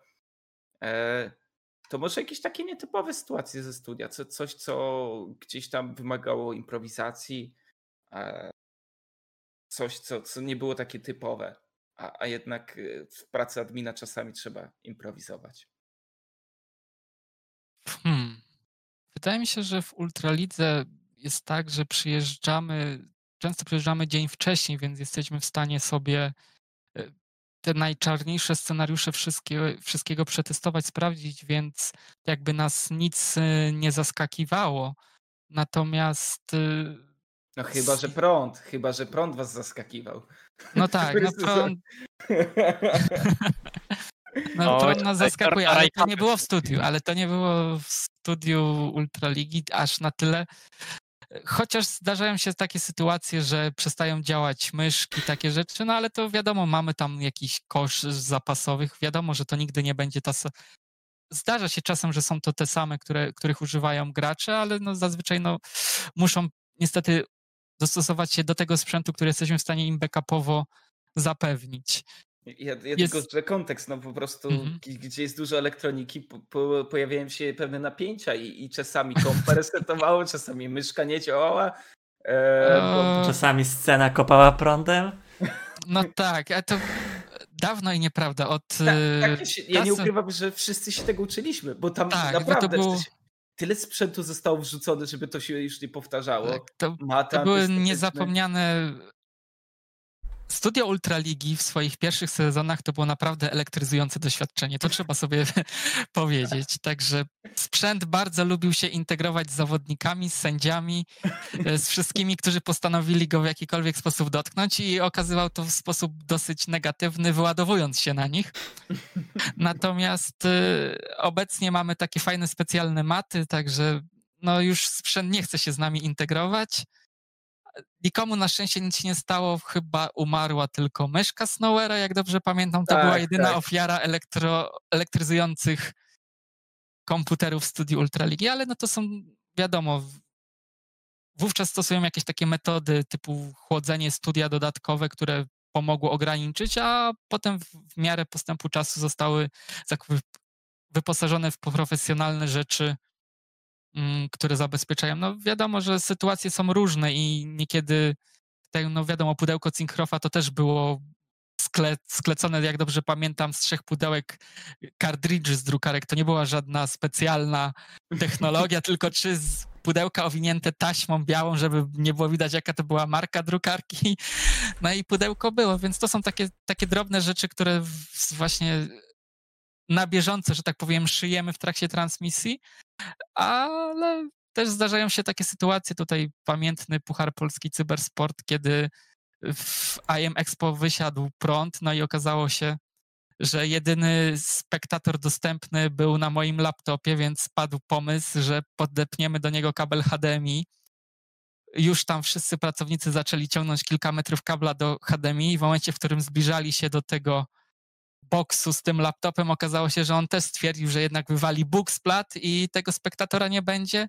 No i jedynym ostatnim pomysłem, jaki został, to była uszyta na szybko kamera na ekran komputera i, no i tak jakoś tam pierwszą mapę obejrzeliśmy. Nie był może to naj, najciekawszy i najbardziej user-friendly experience, ale no było, Takie takie, rzeczy się rzeczy się wspomina. Zdarzają się takie rzeczy się wspomina. Prawda. To, Dobra, to, jeszcze z takich pytań, bo była taka jakby popularny temat, nie wiem, były też afery, że tam w Korei to abuzowali, czy tam w NA, że co się stanie, jeżeli gracz stwierdzi, że musi iść do toalety podczas gry. Niestety my stoimy na takim. można. No, co do zasady nie można i niestety bardzo jest to przez nas forsowane i jest ta przerwa, jednak te przerwy 10-15 minut to jest właśnie ten czas, kiedy zawodnicy mogą załatwić te swoje naturalne potrzeby. Chyba jedynie są takie sytuacje, w których dostajemy informacje od produkcji, że będzie jakiś dodatkowy segment, taki jak na przykład wywiady prowadzone przez Marinę czy Maćka Dowbora, y, które były w trakcie, tak jakby przed wejściem już do faktycznej rozgrywki, że mamy informację od y, Majko, że ej chłopaki, zanim rozgrywka faktycznie się zacznie, to mamy powiedzmy 5-6 minut takiego wywiadziku, no to wówczas zawodnik może no w, tym, w tym okresie udać się do tej toalety, skorzystać, ale tak, jeżeli w trakcie rozgrywki, no to raczej niestety jest to niedozwolone i niektórzy się o tym przekonali dosyć boleśnie, że, że tutaj stoimy na tej zasadzie, że niestety nie można. No wiadomo, jeżeli coś się wydarzy, jeżeli coś, yy, jakieś sytuacje losowe typu, wiadomo, ktoś zasłabił, ktoś się poczuje, no to wiadomo, że w takiej sytuacji jest pauzowana, jest udzielana takiej osobie pomoc, no natomiast yy, ostatni raz pamiętam, że taka sytuacja chyba miała, przy, przy mojej obecności to było na EU Masters chyba w 2018. Któryś zawodnik źle się poczuł i, i tam ta rozgrywka faktycznie z tego powodu była wstrzymana, ale tak w Ultralidze to nie kojarzę. A mi się wydaje, że raz może, ale to chyba była sytuacja, gdzie a, było chyba około 50 minuty może gry, albo jako 40 i tak dalej. To nie wiem, czy nie był, nie wiem, czy mogę wymieniać graczy tak o. Chyba mogę, nie? Możesz, nic się nie stanie. Mogę, czy nie? Możesz, możesz. Dobra, Zapytaj czatu, oni zawsze wiedzą. Czat pisze, że możesz. mogę. Nie, to był, powiem tak, to był bardzo młody zawodnik. E, z Czy pewnej- zaczynam się na Z? Chyba tak, tak coś mi się kojarzy, tak, tak, tak. I no, słyszałem już jak mówi do, do swoich y, kolegów z drużyny, że ej chłopaki, no nie wytrzymam zaraz, no po prostu tak mnie już wszystko boli i tak dalej, że nie mogę się skupić na grze, tak, to już naprawdę jest koniec, no zaraz nie wytrzymam i, i tyle będzie. W końcu widzę, chyba gdzieś tam recallował, odwrócił się na mnie i tak myślę, oho, coś, coś będzie. I zapytał, czy, czy jest możliwość. No, uznałem, że no, młody chłopak, no tak dalej. No, jeżeli jest taka możliwość, jeżeli zrobimy to w miarę sensownie, tak, że po prostu nie ma żadnego wglądu nigdzie na, na grę i tak dalej, to staramy się tro- przeprowadzić to tak, że w wyjątkowej sytuacji, jeśli naprawdę jest taka już konkretna, konkretna potrzeba, no bo potem, no wiadomo, no, mokry fotel czy inne sytuacje, to, to nie jest coś fajnego też, nie? Stinky Żeby też cheese. potem, żeby też potem nie było jakieś, nie wiem, e, no, no smutku też z tego, nie? Albo takie niezręczne Artykułów, artykułów na pudelku, sędziowie terroryzują zawodników. Więc no, no, no, zdarzało się, że gdzieś tam jak już była taka sytuacja, że okej, ale to no, następnym razem naprawdę przed, a nie w trakcie, bo będzie za późno. Nie, to, to No, raczej Trzeba nie pamiętać, że chyba. gracze potrafią takie rzeczy naginać do swoich potrzeb i powiedzmy 9 na 10 zrobi to, czy zasygnaluje w momencie, kiedy nie ma to znaczenia, a zdarzają się takie sytuacje, że ojej, w środek teamfightu pod naszorem, a to ja spauzuję, bo w sumie to ja muszę iść przykładowo do łazienki albo coś, no wiadomo, jak nie idzie, to sz- szukamy różnych innych rozwiązań i po prostu też w pewnym sensie służy to ukrócaniu takich zachowań i stawianiu jakichś granic, że są określone przedziały czasowe, przerwy i tak dalej, kiedy można no, o to zadbać, że tak powiem. Dobra. E, to ja trochę tak będę już przechodził do ogółów, bo, bo chciałbym też zrobić małą reklamę e, waszego zawodu. Tak jak wspominałem, że mm, może ktoś, bo z Pterkiem rozmawiałem dzisiaj i tak, no, myśląc o e-sporcie, chcesz zawsze zostać zawodnikiem. Może komentatorem, no bo to też jest spotlight, ale mam wrażenie, że, że niewiele osób w ogóle rozumie i, i jak fajna jest to ścieżka kariery, albo i nie, bo mnie tutaj nagle wyprowadzicie z błędu i, i że jest to coś dla ludzi z jakimiś predyspozycjami. No i właśnie, jakie uważacie, że predyspozycje można mieć do tego z, z, zawodu? Co, co tak naprawdę premiuje cię, żebyś później mógł podjąć taką pracę? No Piotrze, dam ci się wygadać. Potem Boże, dołożę swoje trzy grosze. Dobra. E, ciężko w sumie stwierdzić, co, jakie predyspozycje są potrzebne. No, trzeba umieć pracować e, pod presją, także, bo czasami naprawdę musisz podjąć decyzję bardzo szybko na podstawie tego, co masz, bo nie chcesz powodować jakichś opóźnień i tak dalej, ale też musisz sprawdzić wszystko szczegółowo, czy wszystko jest ok. No, też a, trzeba też być trochę odpornym na krytykę i tak dalej, bo zdarzało się różnie, tak, bo miałem też okazję czasami adminować jakieś online turnieje dla, nie wiem, dla, dla zawodników z Europy, z Ameryki, gdzieś tam. No i czasami ktoś był niezadowolony z, nie wiem, z wyniku naszej debaty, gdzie jeden stwierdził, że hej, tego nie było, a ten był i tak dalej, i tak dalej, albo ten złamał regulamin, gdzie w sumie w żaden sposób tego nie udokumentował, tak, no bo też, też musimy pracować na jakiejś podstawie, no bez dowodów to ciężko nam cokolwiek stwierdzić, bo jeżeli ktoś napisze siema, wygrałem, a drugi napisze nie, to ja wygrałem, no to mamy teraz taki trochę kłopot, tak, Przypał. Zawsze jeden- screen musi jedna być. osoba wygrywa, jeżeli mamy na przykład jeden na jeden, czy jakieś tam inne, czy, czy jedna drużyna wygrywa, no chyba, że to jakiś CSGO, gdzie mamy remis, to ok. Ale no, no trzeba tutaj pilnować się, żeby nie popełnić jakiegoś głupiego błędu, bo czasami tego naprawdę spływa dużo i jest na przykład czas, że jest niby chwila przerwy, a po chwili masz 50 wiadomości wszędzie, że hej, coś nie działa, coś nie działa. I też problemem jest to, że ludzie nie czytają w sumie takich regulaminów, czy chociaż skróconych zasad i tak dalej, i tak.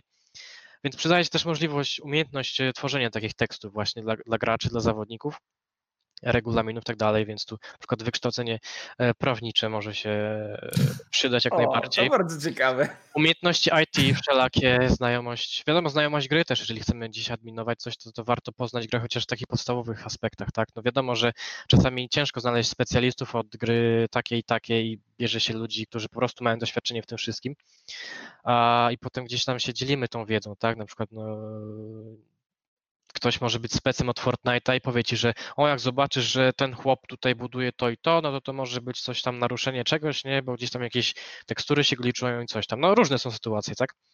No, A, no bo mało jest mimo wszystko sędziów, jeżeli chodzi o pulę gier rozgrywanych e-sportów i tak dalej. I czasami pewnie zdarzyło ci się po prostu adminować grę, w której nie czułeś się w 100% kompetentny. No tak, miałem no. spory, spory wachlarz miałem w sumie. Kiedyś trochę Hearthstone'a, kiedyś Najdziwniejszych. no, Hearthstone'a akurat bardzo mało, FIFA, PUBG, e, Mo, Fortnite. ja, ja tak sobie się wtrącę, to moim ulubionym był tytułem, z którym nigdy nie miałem styczności, to był Crossfire. To jest po prostu tak urocza gra do adminowania. Pamiętam, że wybór map polegał na tym, tam było co, tak, to jest taka chiński klon CS-a i pamiętam, tak. że tam jest y, siedem, siedem map, było bodajże tych turniejowych i po, polegało to na tym, że brałem telefon, grają w to głównie Azjaci, tu trzeba sobie przyznać, więc oczywiście komunikacja też była utrudniona. Miałem w Google Keep wpisane te 7 map, podchodziłem do tych graczy na środku na scenie i potem było tak, jeden gracz banował jedną mapę, drugi banował drugą, a wybór polegał na tym, że zasłaniałem oczy i palcem celowałem w pozostałe pięć map i tak wyglądał wybór mapy, na jakiej grali ci zawodnicy. I co najśmieszniejsze, e, Potem przyszli do mnie na koniec y, twórcy tej gry i ogólnie dziękowali, że super profesjonalnie turniej przesędziowany. Ja mówię, no okej, okay, spoko, fajnie było. Nie? Jak coś trzeba, to w przyszłości mogę super posędziować jakiegoś. Także, no tak to mniej więcej wyglądało, także no, są takie właśnie anegdotki śmieszne, że no ale zazwyczaj staramy się, żeby jak najmniej losowości było w tym, w tym co robimy, także no, Piotr na pewno wykształcenie prawnicze się przydaje, no bo głównym zadaniem moim też jest jak czuwanie nad tym e, regulaminem Ultraligi.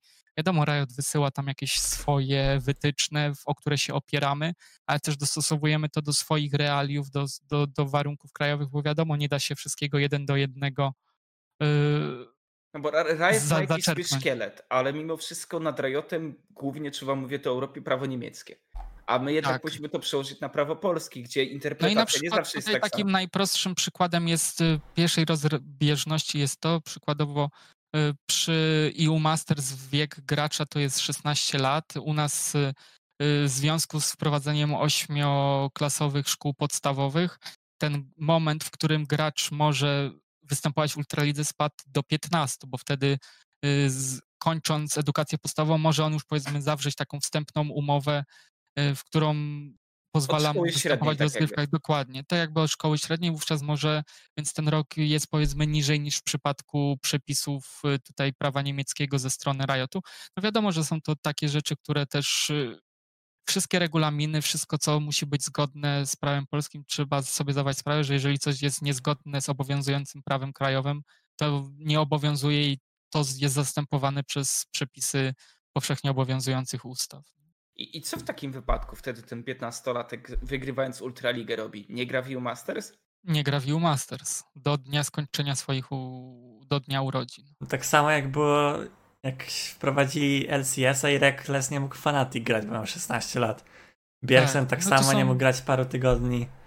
Dokładnie tak, to tak, są tylko takie tutaj bardziej, wiecie, chodziło mi o to, że Ultraliga daje ten awans i, i wygrywasz te lokalne rozgrywki, a, a później jesteś blokowany. No. No, jest, no, niestety tak to działa, ale też y, jest, nie jest tak, że gracz jest tym zaskoczony. Jest to ujęte w regulaminie, że ok, w Ultralidze możesz grać od 15, ale jeżeli awansujecie do EU Masters i tej 16 lat skończonych nie będziesz miał, no to w dniu meczu przynajmniej, no to niestety, ale w nich nie zagrasz. No, mhm. To jest te rozbieżności pomiędzy prawem różnych krajów i trzeba no niestety też y, wziąć to pod każdą, tak by pod rozwagę. A, a jak wygląda dialog między strukturami międzynarodowymi a AWAMI? A w yy, jakichś to wygląda... prowadzenia regulaminów i tak dalej? Jeżeli to, to jest, tu trzeba przyznać, że Riot jest bardzo fajny.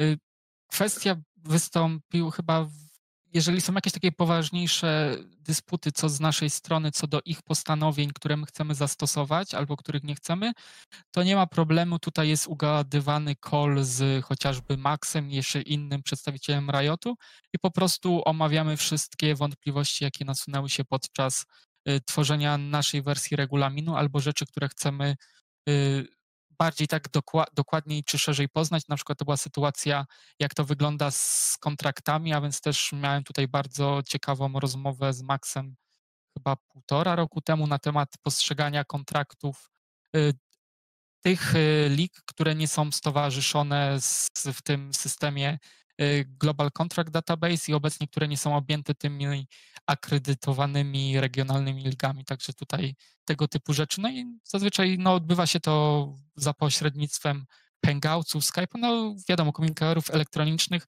przedstawiamy nasze pytania, wątpliwości, Riot odpowiada, bo jednak trzeba pamiętać, że to oni są tak jakby głównym organizatorem, a my jesteśmy tak jakby podwykonawcą tej ligi, więc wszystko musi tak jakby być nie, nie, tylko, nie tyle też zgodne nie tylko z naszym krajowym prawem, ale też zgodne jakby z wizją, którą Riot ma dla tego swojego ekosystemu. Mhm. To, to, to myślę, że jest wątek, który, który fajnie poruszyć. E, ale też spoglądając na to, co, co Wojtek pokazuje. W międzyczasie ten... przejechaliśmy przez regulamin. 42 strony. jest tutaj parę ciekawych podpunktów. Między innymi ten, że zawodnicy i drużyny mają obowiązek prowadzenia swoich, swoich kont w social media, jak Facebook, czy Twitter oraz Instagram. Czy, No, czy wszyscy tutaj przestrzegają tego? Znaczy, jest to. Ultraliga też sobie postawiła, trzeba pamiętać, zadanie takie, żeby dać ekspozycję nie tylko organizacjom, ale też zawodnikom. Więc y, tak by nakładamy na zawodników y, obowiązek prowadzenia tych social media, ponieważ chcemy ich promować, chcemy się do ich y, pokazywać, że oni są powiedzmy z naszej społeczności, z naszej, z naszej ligi. Natomiast no wiadomo, że możemy, teoretycznie jest to obowiązek, no ale też nie możemy aż tak do tego zmusić. No oczywiście za pomocą sankcji karnych możemy, które są objęte w regulaminie, możemy to zrobić, natomiast też nie chcemy wyjść na takich szeryfów, którzy czepiają się o wszystko, no więc jeżeli nie chcesz e, prowadzić social media, bo to jest przykładowo, nie wiem, sprzeczne z twoimi przekonaniami, no to nikt nie będzie cię do tego zmuszał. Natomiast jest to tak jakby ukłon w stronę zawodników, żeby dać im właśnie tę możliwość pokazania się, co wydaje mi się, że Ultraliga bardzo fajnie robi, no ale też tam mówię, na siłę też nikogo uszczęśliwiać nie będziemy, więc jeżeli no nie chcesz i przedstawisz nam jakąś rozsądną argumentację, no to jesteśmy w stanie to zaakceptować i zrobić jakieś tam drobne wyjątki w tym zakresie. No, no w takim wypadku to raczej edukacja musi działać, a, a nie ten przysłowiowy kij, którym będziesz zmuszał kogoś do tego, żeby e, wstawił trzy posty e, tygodniowo. No E, oczywiście. I, i, też, I też było pytanie od Kubema, który gdzieś tam użył hiperboli na zasadzie takiej, a czy można nakładać karę na gracza, który powiedzmy, nie wiem, przewyższa jego miesięczną pensję, potencjalnie kara. I ja tutaj trochę wybiegnę w, w przedszereg. I, I to też był zamysł, który my tworzyliśmy, znaczy zamysł, który był dla nas fundamentem tworzenia Ultraligi, czyli nie związujesz się e, z pojedynczym graczem jako Ultraliga, tylko spajasz te osiem drużyn, które są tak naprawdę tubą komunikacyjną dla ciebie i to oni już później rozliczają zawodników, których kontraktują w ramach e, umowy, którą podpisali między sobą. Tutaj panowie możecie ewentualnie mnie skorygować, jeżeli. Znaczy jeżeli- trzeba, trzeba pamiętać tak, że jakby struktura Ultraligi opiera się na umowach, które są zawierane pomiędzy Ultraligą a podmiotem i podmiotem pomiędzy graczami. I tak jak mówię, no to, co jest zawarte w umowach, tak jakby wiąże strony tej umowy, a więc tak jakby dla nas wiążące jest to, czy powiedzmy dla Ultraligi jest wiążące to, co jest w kontrakcie zawartym pomiędzy Ultraligą a podmiotem, który st- stoi za daną organizacją występującą w Ultralidze. To, jakie są e, indywidualne postanowienia umów pomiędzy graczem a organizacją, no na to już nie mamy wpływu i z takiego czysto prawniczego punktu, no nie mamy żadnej legitymacji, żeby cokolwiek z taką umową zrobić, no bo najprościej mówiąc, nie jesteśmy stroną tej umowy. Mhm, Więc nie można wpłynąć na coś, czego nie jest się stroną. No Tutaj y, w takim zakresie no, prawo polskie jeszcze nie, nie przewidziało możliwości ingerowania w umowy, w którą nie jesteś stroną, poza drobnymi wyjątkami, ale to tam akurat żaden z tych wyjątków nie ma zastosowania dla rozgrywek esportowych czy ultraligi. Mhm, mhm. To, to, to jeszcze nie jest ten etap zaawansowania struktury, w której moglibyśmy, nie wiem, może franczyza by trochę to zmieniła, bo jednak wtedy. Na pewno, jeżeli byśmy przy, stworzyli faktyczną franczyzę, na pewno może te wymagania powiedzmy w szerszy sposób y, stworzyć. Natomiast na obecnym etapie, kiedy te drużyny się zmieniają, no też trzeba dostosować do obecnego poziomu te wymagania, które stawia się jakimkolwiek drużyną czy organizacją. Wiadomo, jeżeli mamy taki hermetyczny system jak franczyza, te wymagania są większe, bo jednak dajesz ekspozycję tym drużynom przez dłuższy okres czasu, czyli przykładowo nie przez jeden sezon, bo jest jakieś ryzyko relegacji, tylko przez na przykład 8, więc w zamian przy, przez 8 sezonów, czyli 4 lata rozgrywek, możesz od takiej drużyny wymagać więcej niż w przypadku ona dostaje ekspozycję y, przez 6 miesięcy, czy tam 3-4.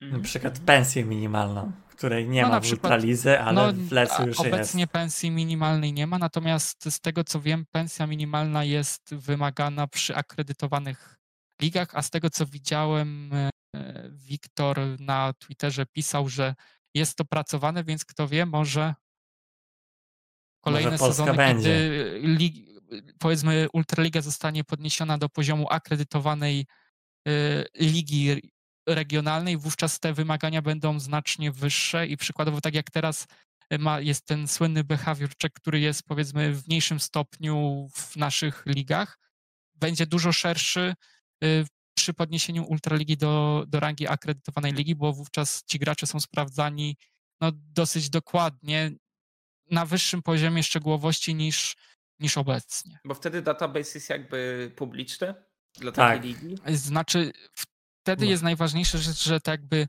kontrakt, który podpisuje organizacja z zawodnikiem, jest respektowany przez Riot Games. To jest to, o czym mówiłem, o czym chciałem, roz, rozmawiałem z Maxem, w jaki sposób y, Riot y, powiedzmy traktuje kontrakty drużyn z regionalnych lig. A więc tak, mamy, jeżeli jesteś akredytowaną ligą i kontrakt drużyny jest wpisany do database'u, on musi spełniać nie tylko wymagania Riotu, nie tylko krajowe wymagania, ale musi też spełniać szereg wymagań Riot Games, co do na przykład zakazanych klauzul, co do terminów, w których muszą się kończyć kontrakty, okienek, w których muszą się kończyć kontrakty, no, pensji minimalnej i tak dalej. W momencie, kiedy nie jesteś akredytowaną ligą, powiedzmy w tym 2020, te wymagania ciebie nie dotyczą. Więc tak jakby kontrakty mogą być zawierane na dłuższe okresy niż zezwala Riot, y, mogą się kończyć w dowolnym momencie, czyli przykładowo mogą się kończyć po zakończeniu Ultraligi, po dwóch sezonach Ultraligi.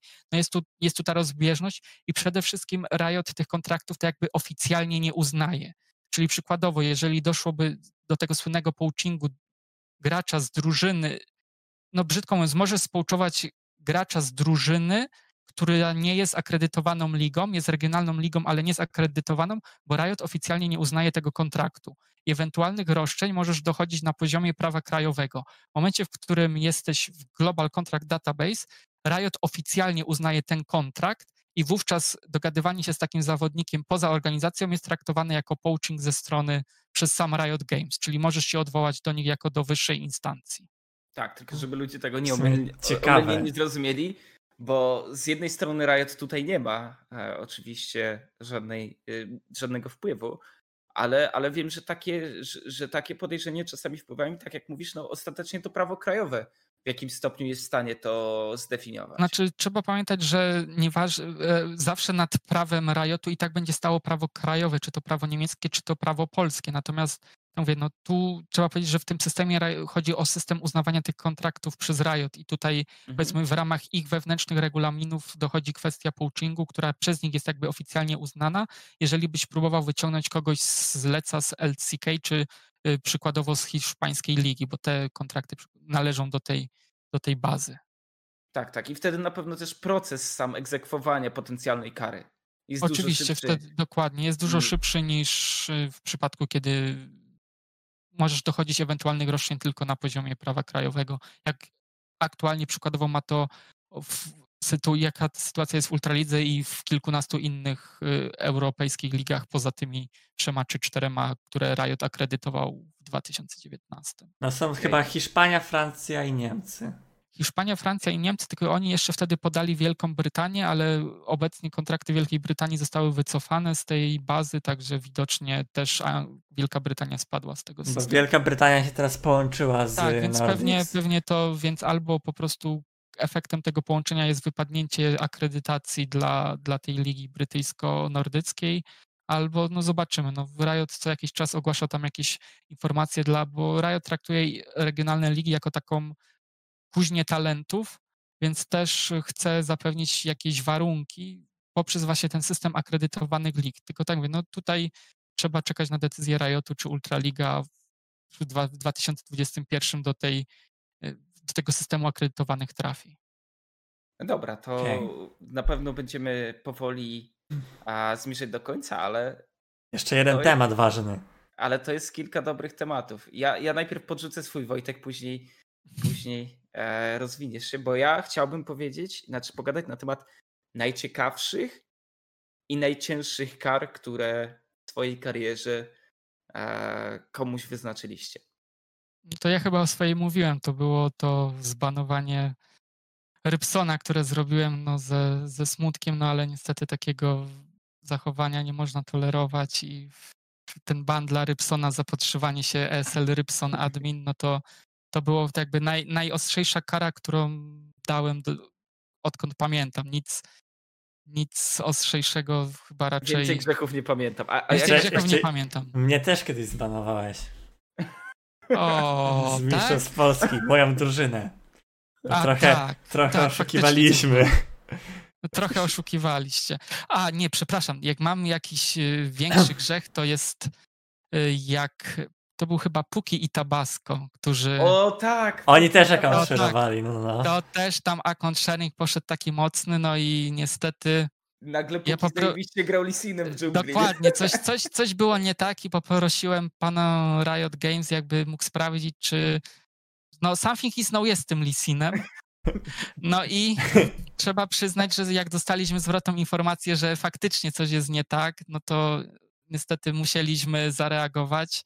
Z naszej strony poszła oficjalna kara, no, która niestety przełożyła się na rozgrywki Challenger Series w tamtym czasie, gdzie nie pamiętam, czy to były dwa czy cztery dni meczowe, czy cztery spotkania bana, które tam chłopaki wyłapały, no to, to faktycznie może jest jeszcze wyższe niż y, ban SL Rybson, natomiast no tak mówię, no nie robię nic, nie ma takiego, że zrobiłem coś w zemście, raczej wszystko jest, e, nawet nie raczej, a na pewno jest zgodnie z regulaminem i postawą fair play. Mhm, mhm.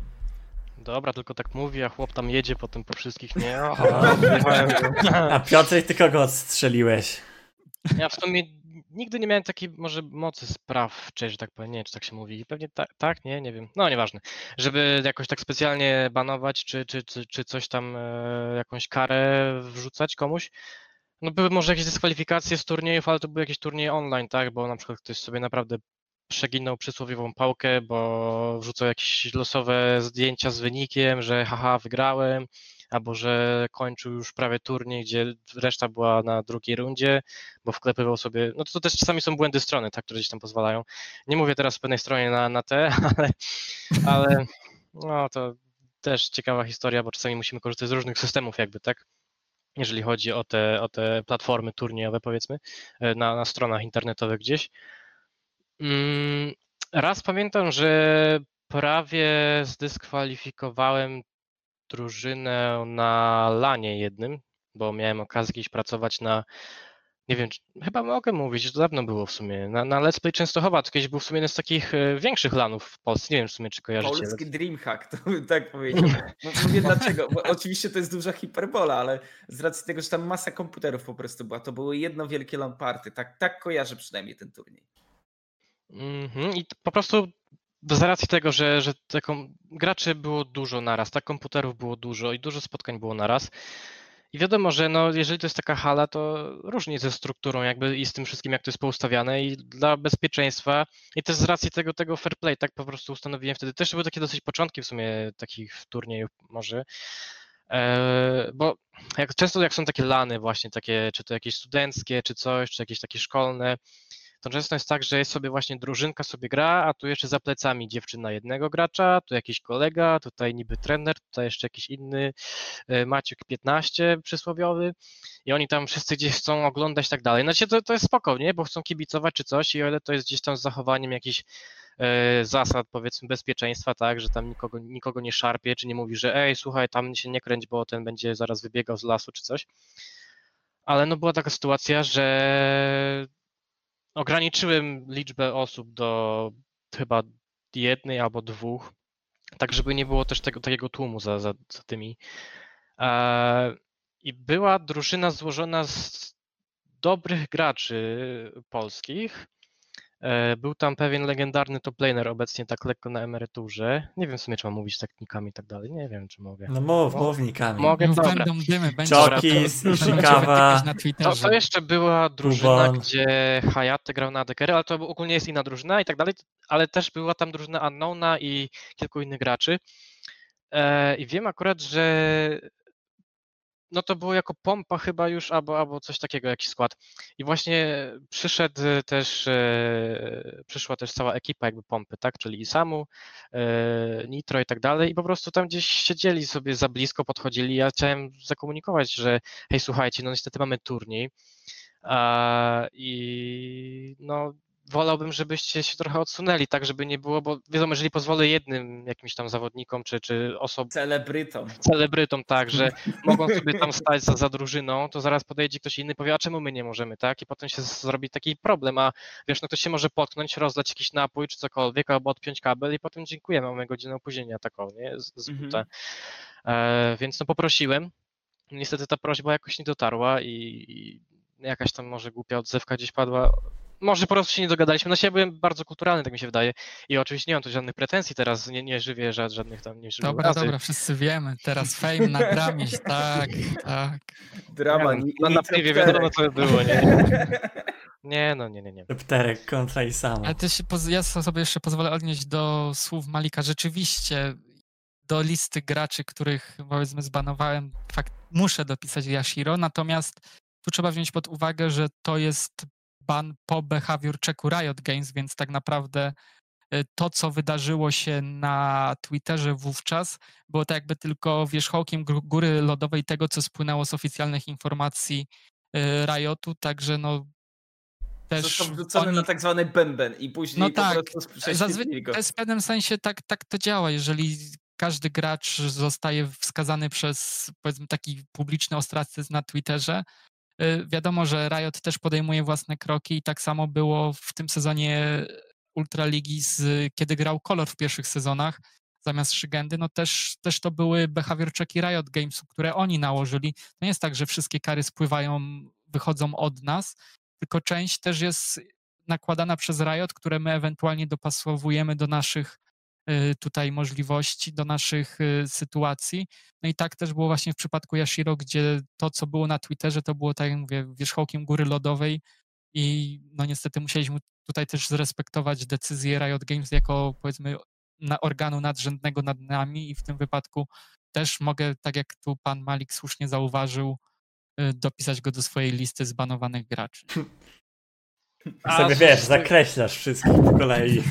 A historia z, z, z, z Pompą czy z Isamu, z Nitro skończyła się w sumie tak, że no, powiedziałem jeszcze raz, że słuchajcie, no, no, no nie chciałbym tutaj, bo to się może skończyć dyskwalifikacją drużyny, tak, z racji tego, że tutaj są osoby jakoś powiązane i tak dalej, że, że no byłoby chyba niefajnie i w końcu gdzieś tam jakoś się dogadaliśmy, że okej, to, to dwie osoby sobie podejdą, reszta siedzi dalej i tak dalej, i tak dalej. Więc no to też o to chodzi w sumie, że często można się dogadać gdzieś czy, czy z, nie wiem, z organizacjami, z drużynami, z sędziami i tak dalej, tylko no trzeba zacząć rozmawiać, nie? Bo jak polecimy od razu jazda, Twitter, coś tam, czy sportowe świry, co się też zdarzało i łubu dubu, robimy dymy, zamiast porozmawiać, to potem jest ten problem. Więc no, Aferka się robi, No. tworzą się obozy za i przeciw. No, no czasami ten medialny szum e, przeszkadza zdecydowanie waszej pracy. Ale i tak chyba jeszcze nie byliście tak na takim wielkim celowniku. Czy, czy zdarzyło wam się kiedyś? No Nie, chyba jest git. chyba-. Nie, jeszcze, jeszcze, jeszcze nikt nam nie życzył lagów w grze, także Zawsze, chyba, chyba jeszcze... zawsze, zawsze dla pod- propsy był. Tak, no właśnie tutaj każdy chce Piotrka na, na scenie, jeszcze nie podpadliśmy. Ja, kiedy moja szczęśliwa pasa przynoszenia sz- zwycięstw z się skończyła, już, już tak chętnie nie jestem zapraszany. Także to zależy. raz coś na jakimś turnieju online tam wypisywał mi jakieś tam niemiłe rzeczy, nie? Ale no, no to co zrobisz, no czasami Ale ktoś to tam jest zdenerwowany i to rozumiem, nie? Że, że wiesz, no nagle hej, przegrałem i przegrałem, bo coś tam, bo nie, nie wiem, no, no zdarza się tak, że no ktoś łamie regulamin i dalej i potem ma te pretensje, tak? Bo to jest jeszcze ta, ta, ta, ta sytuacja, że jest ktoś nabuzowany jakby, tak? Że o, jak to się stało i tak dalej i gdzieś ktoś tego może nie zrozumieć do końca, ale myślę, że to się zmienia, że już powoli wszyscy są tacy łagodniejsi i tak dalej, nie grożą, nie wiadomo czym. Raz chyba gdzieś ktoś jakimś pozwem, tak, ale to chyba pod mema, tylko Tak. mam nadzieję. Też, też trzeba pamiętać, że zupełnie jest inaczej w Ultralidze czy w takich rozgrywkach, gdzie powiedzmy dla tych graczy w większości jest to praca, inaczej do tego podchodzą, a inaczej do takich turniejów online, gdzie no 50-60%, jak nie 75% to są sklejka znajomych, którzy próbują sił, chcą zobaczyć się, sprawdzić, więc to też y, i na, nie podchodzą do tego tak profesjonalnie, ale też przez tyle lat no, zaczynasz, nie zwracasz uwagi. Na początku faktycznie może to tam było jakoś kłuło w oczy czy bolało, ale potem z czasem wiesz, że jest to jakiś ich dziwny sposób na odreagowanie, upominasz, a jeżeli to powtarzają, no to wskazujesz konkretne punkty i mówisz, panowie, to jest ten moment, którego, po którego przekroczeniu, no niestety możecie się doczekać jakichś negatywnych konsekwencji. Ktoś cię odwiedził. Dobra, dobra. Dokładnie. A to jak już jesteśmy przy pracy sędziego, sędzi, czy też sędziny, to trzeba wspomnieć o pani sędzinie, czy sędzi, nie wiem w sumie jak to się powinno mówić profesjonalnie, żeby żadnej kobiety nie urazić, czy czegoś tak. No, pani, pani, Pani sędzia czy sędzina? No właśnie. to jest kwestia indywidualna. Pani sędzia, pani sędzina. No to mianowicie. E, To woli. Każdy według swoich. Ale, zask- ale zaskoczę was. Zaskoczę wszystkich, bo nie będziemy poruszać ostatnio chwytliwego tematu kobiet we sporcie, a jednak podejdziemy e, do tego case'u zdecydowanie inaczej, bo oprócz tego, e, że ta pani wykonuje swój zawód, to jednak jest influencerem, tak to nazwijmy. Jest osobą rozpoznawalną, na czacie gdzieś tam zawsze się pojawi, e, konkretna emotka i jak gdzieś wyjdzie, ona też streamuje i tak dalej. I, I ja chciałem zapytać w perspektywie właśnie pracy sędziego. Czy to jest Wydaje mi ok, się, czy, że- czy, czy to jest dobre? Bo wiecie, chodzi o to, że jednak najlepszy sędzia jest taki, którego nikt nie zna, nie? E, Który nawet przy okazji zdjęć jakiś, tak jak to Piotrek mówiłeś, na scenie zblurowany, bo to nie jego zadaniem jest bycie w, w centrum uwagi. Najlepiej jakby w ogóle nie był w tym centrum uwagi, bo wtedy wiadomo, że coś się złego dzieje, nie? Znaczy, wydaje mi się, że trzeba. Nie do końca, bo jednak mamy sędziów i piłkarskich, chociażby warto wspomnieć Pierluigiego Colina, który był rozpoznawalny, który był Mhm. medialny i tak dalej. To jest. Tak samo jest y, w e-sporcie, tylko trzeba wziąć pod uwagę to, że o czym wspominałem na początku, że ta rozpoznawalność na tym poziomie światowym czy europejskim to jednak daje ci pracę dla Riotu.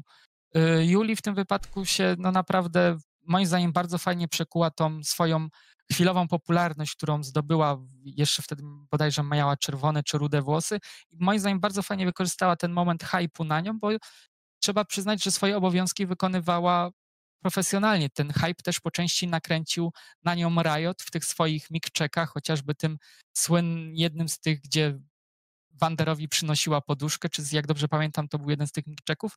Moim zdaniem bardzo fajnie wykorzystała ten moment y, tego, tego, te swoje 5 minut i bardzo fajnie przekuła swój stream, więc wydaje mi się, że to, co robi w swoim prywatnym czasie, czy jak buduje tą swoją markę, jest moim zdaniem bardzo w porządku ok. A do swoich obowiązków w trakcie rozgrywek e, LEC i tak dalej podchodzi profesjonalnie, czy to międzynarodowych, więc nie można mieć żadnych zastrzeżeń do tego, co robi. Jednak trzeba pamiętać, że na pewno nie są jej, powiedzmy, zarobki z kontraktu z Riotem, czy umowy, jeżeli jaka ich tam wiąże, nie są tak, y, powiedzmy, wysokie jak graczy, więc w jakiś sposób też musi tą swoją, powiedzmy, popularność, czy tą swoją, e, te swoje szanse monetyzować. I w- moim zdaniem fajnie to przekuła w jakiś tam stream, w jakąś swoją społeczność, którą tworzy, więc moim zdaniem, dopóki to nie wpływa na jej pracę na, jako sędziego w trakcie rozgrywek, a z tego co wiemy, raczej nie ma żadnych negatywnych informacji czy feedbacku, że coś nie tak jest ze strony sędziów y, w rozgrywkach LEC, więc moim zdaniem może jak najbardziej to robić. Dlaczego w ogóle poruszyłem ten temat? Bo Wojtek, jak spojrzysz w skrypt, mamy też jeszcze dwa klipy, czyli taki savoir vivre sędziego na scenie. Z Piotrkiem miałem chwilę okazję na off-streamie pogadać o tym, jak powinno się zachowywać, czego powinno się unikać. I, I są tam na przykład szoty, które, o których możemy podyskutować na zasadzie reakcji sędziego, czy też jego euforii w związku z na przykład zwycięstwem jakiejś rundy. E, o, mamy tutaj ten przykład przed, chwil, przed chwilą. Podniecił się kolega. Let's Tak, go. tak. Mm. No to jest gdzieś często pokazywane jako przykład, czego nie robić, tak? Bo to są emocje, nie będę ukrywał, że widząc też tych graczy, czy tak dalej, czy to na scenie lalowej, czy na innej, gdzieś za czasami zobaczysz takiego place'a, że naprawdę aż się łapiesz za głowę, tak? Ale nie możesz się łapać za głowę, no bo jak coś takiego zrobisz i, i nie wiem, złapie to kamera, czy nawet nie złapie, ale ktoś zobaczy jakiś inny gracz, tak? Może mieć jakieś pretensje, że no tak nie może być, bo to, to, to jakaś stronniczość. Tak samo jakby, nie wiem, sędzia w jakimś ringu bokserskim czy jakimkolwiek innym MMA zobaczył, że jeden zawodnik dostaje oklep, a ten zamiast tam, nie wiem, interweniować, to zaczyna, nie wiem, bić brawo, albo tam dajesz go, jedziesz z gościem i tak dalej, nie? No bo to by było nie na miejscu. A, no ale do takich y, reakcji no, nie może dochodzić, bo, bo to wygląda bardzo źle, tak? Osoba, która powinna i jest bezstronna, no nie może pokazywać tutaj w trakcie y, takiego spotkania, gdzie ma taki obowiązek bycia sędzią, że no sobie jakby kibicuje albo, albo nie wiem, reaguje w taki zbyt tak emocjonalny jak na początku. Jak bardzo nie ruszyłaby twojego serducha historia Devil's One sezonu trzeciego, tak stojąc na scenie za tymi gośćmi, którzy po prostu wpadają w euforię, poker face. Jest, dokładnie, to jest... Y, wiadomo, że każdy ma jakieś sympatie, każdy komuś kibicuje, ale jednak wychodząc na scenę, sędziując te spotkania, jesteśmy profesjonalistami i nasze prywatne sympatie w żaden sposób nie powinny wpływać. No i te przedstawione zachowania, no jakkolwiek mogą się wydawać, że, że fajne, no one są odbierane negatywnie i są przedstawiane w wszelkich, bo wszyscy sędziowie w różnych organizacjach, nawet e-sportowych, też przechodzą szkolenia, też się przy, przy, przedstawia im takie filmiki, które wskazują zachowania, których należy unikać. No i te, szczególnie ten z jak niecudowna to była akcja, no jednak powinien zachować tą kamienną twarz, a nie jeszcze z wrażenia zrzucać słuchawki, wow, ach, no bo tak jak Piotrek wspomniał, no zawsze może się pojawić, a może jak dojdzie do spornej sytuacji, to ten sędzia nie będzie kierował się tym, co było, tylko własnymi przekonaniami, własnymi sympatiami klubowymi, esportowymi i ta decyzja będzie nierzetelna, będzie ukierunkowana na to, że zostaniemy skrzywdzeni. I tak jak mówię, to dopóki robisz to powiedzmy w duchu i tam w sobie nie okazujesz tego na zewnątrz, spoko, bo wiadomo, też to są emocje. My też stojąc na tą, za tą sceną emocjonujemy się tymi zagra, zagraniami, które widzimy na, na monitorach zawodników, ale to nikt z nas nie skacze, tylko po prostu jest to taki, nie wiem, lekki podniesienie kącika ust. Potem ewentualnie po, po grze możemy pogadać już z, z graczami, kiedy się oficjalnie kończy, kończy to spotkanie. Ja pamiętam taką sytuację jeszcze z Intel Extreme Masters, jak było w Lola, to był bodajże chyba też 2.17 y, albo 2.16. Ja kiedyś fake A, otwierałem butelkę wody, ale sorry, sorry. sorry. Co robiłeś? Ej, powtórz, powtórz. Nie, bo kiedyś no. po okazji to był mój pierwszy IM, gdzie już pracowałem, jakby, ale to akurat miałem coś na stoisku jakimś, nie pamiętam dokładnie. To nie wiem, czy to nie był pamiętny turniej jeden na jeden na 10 komputerach na 100 osób to taki mem nasz, taki trochę wewnętrzny, że czasami trzeba e, uważać, co się robi, co się planuje. Ale wiem, że to był ten turniej, kiedy był Faker właśnie i jeszcze byliśmy gdzieś tam na tym backstage'u, powiedzmy tam, gdzie drużyny się rozgry, rozgrzewały i stałem sobie obok tam jakieś lodóweczki z napojami, tratatata, coś tam sprawdzam w telefonie i podchodzi właśnie Faker, nie? Tak myślę, o kurczę, może zagadam. No bo to jest takie, wiesz, no wow, Faker, nie? Wtedy to już, wtedy była no taka już, e, nie wiem, mały szumania, tylko że na Fakera i patrzę, coś sobie chłop nie radzi z butelką wody, bo była taka chyba na, na kapsel, nie? I myślę, ty, no moja okazja, dawaj. Się go spytałem. spytałem się go, czy, czy może mu pomóc, nie? Czy ten, a on tak coś tam, coś tam, coś tam kiwnął, no i wziąłem yes, yes. jak otworzyłem, powiedział tak, tak, byczku, plus jeden.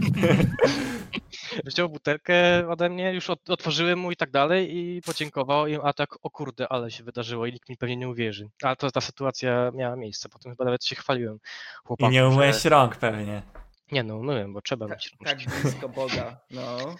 Ale też inne sytuacje, nie? Jak gdzieś, gdzieś, zaczynasz, właściwie to jest chyba to taki, stąd to się może pojawia, że jak zaczynasz gdzieś e, taką poważniejszą pracę, powiedzmy, na tych takich największych turniejach i wiesz, spotykasz na przykład Virtus Pro, które sobie gdzieś przechodzi, nie? I czasami gdzieś tam e, rozmawiają gdzieś obok, bo mają jakąś sprawę do admina gdzieś tam wyższego ranką, czy, czy, czy jakieś inne takie sytuacje, to masz takie, wow, ja tu serio jestem jednak, nie? Gdzieś tam może coś się odpalić też w człowieku, że trochę zapomni może, że hej, mam jednak jakieś obowiązki tutaj dalej, no ale trzeba się kierować. równo muszę traktować, nie? No bo, no bo wiesz, No tak, no tutaj gwiazdę. nie mogę, że hej, jestem fanem Virtus Pro, nie, czy tam jakąś innej drużynki, czy o, nie wiem, z kapsem w piłkę grałem jak byłem mały, to teraz będę mu tam pomagał, czy coś. Dlatego też nie wiem, czy, czy wszędzie tak jest, ale czasami starają się organizacje organizatorzy o to, żeby no, sędzia, który jest jakby tej samej narodowości to drużyna, żeby właśnie nie był gdzieś tam blisko tej drużyny, tak, żeby na przykład nie stał za nią czy coś. Chyba, że to są jakieś kwestie językowe, tak, że wiadomo, że jeżeli jest drużyna z Azji, to przydałby się ktoś, kto, kto zna ten język. Dlatego też na przykład tutaj nasza pani sędzina jest dobrym przykładem dobrego sędziego, bo zna rosyjski, angielski, koreański. koreański, chyba Niemiecki. niemiecki na pewno, bo mieszka i chyba jeszcze jakiś inny język. O i widzisz, No, to, no, to też są dobre to jest- predyspozycje, żeby rozpocząć karierę, no bo jednak wyciągano was na te eventy międzynarodowe, nie? Gdzie, gdzie język angielski jest no must have. To, to jest No taka tak, podstawa. to prawda. No tutaj angielski w tej pracy jest podstawą, każdy język więcej jest na pewno czymś, co premiuje ciebie jako sędziego w przypadku, bo zdarzało też, jeździliśmy, byliśmy na eventach z czołgów, gdzie było dużo, Rosjan. dużo zawodników z Rosji, także idzie się z nimi granicy. dogadać, ale y, też y, mieliśmy okazję sędziować na IEM-ach, gdzie są zawodnicy z Korei, no to wiadomo, że jest tam jakaś pomoc tłumacza, jeżeli nie da się dogadać, bo wiadomo, że część tych graczy koreańskich niechętnie posługuje się angielskim, mimo że potrafią, ale czują się pewniej, jeżeli mówią w swoim języku i ktoś, kto powiedzmy w ich ocenie lepiej potrafi, y, komunikują się właśnie przez tego tłumacza. No ale wiadomo, że tutaj znajomość tych języków na pewno bardzo pomaga w mowie i w piśmie. Tego temu się nie da zaprzeczyć. Okej. Panowie, ja mam takie pytanie. Gdzie zacząć? Co zrobić? Interesuje mnie to. Chciałbym, chciałbym zostać adminem. Jestem boomerem, mam 28 lat, ale może na gracza karierę za późno, ale jednak może jakbym chciał zostać sędzią sportowym. Wydaje mi się, że obecnie jest dużo trudniej, przynajmniej te, takie jest, nie wiem, takie odnoszę wrażenie w Polsce zacząć, ponieważ kiedyś jednak, y, no trzeba powiedzieć, kiedyś to były czasy, teraz już nie ma czasów. Jednak y, rywalizacja ESL z Fantazy Expo sprzed kilku lat napędzała ten rynek y, na adminów, ponieważ my z Piotrem zaczynaliśmy w ESL, była część adminów, którzy zaczynali Fantazy Expo. Było więcej tych turniejów dla graczy, tych turniejów online. Online. Go for Lole jeszcze były. Go for Lole. To, był, to były takie, to też w pewnym sensie, z jednej strony Go for Lole to była kuźnia talentów dla graczy, ale z drugiej strony to też była taka kuźnia kadry, która te turnieje nadzorowała i to jest jakby te nasze początki. Obecnie no jednak Nie ma już Go for Loli. no nie, nie ma już Go for Loli, tych turniejów online jest mniej, ale wydaje mi się, jeżeli ktoś chciałby próbować, to, to w dalszym ciągu, no obecnie w polskich warunkach ESL daje chyba jednak ten najlepszy pułap startu, czy to polski, czy europejski, bo jednak jakieś tam te turnieje się odbywają, więc to jest jakby najlepsza okazja, żeby obecnie wystartować mimo wszystko po tylu latach, że jest powiedzmy tego mniej, to ESL jest jakby, jakby trampoliną do czegoś więcej. Duża I tu- liczba gier, turnieje międzynarodowe. Tak, dokładnie. Ta, ten standard też, je, standard też jest y, porządny, także wydaje mi się, że mimo wszystko obecnie w polskich realiach ESL daje te możliwości zaczęcia jakiejś tam przygody z adminką y, i jakiejś tam perspektywy potem wypłynięcia na szersze wody. Z drugiej strony też zawsze można próbować od razu uderzać w te zagraniczne korporacje typu Riot Games, przeglądać ich oferty, no ale zazwyczaj pojawiają się tam te nieszczęsne wymagania doświadczenia, oprócz jakiejś tam twardej wiedzy akademickiej, czy powiedzmy wiedzy niższego szczebla. No i tutaj właśnie niestety jakieś doświadczenie nawet na platformach turniejowych typu SL, czy innych takich, mm, co tam można wymienić y, jeszcze, tak na. Battlefy. Battlefy, czy chociażby Ornament.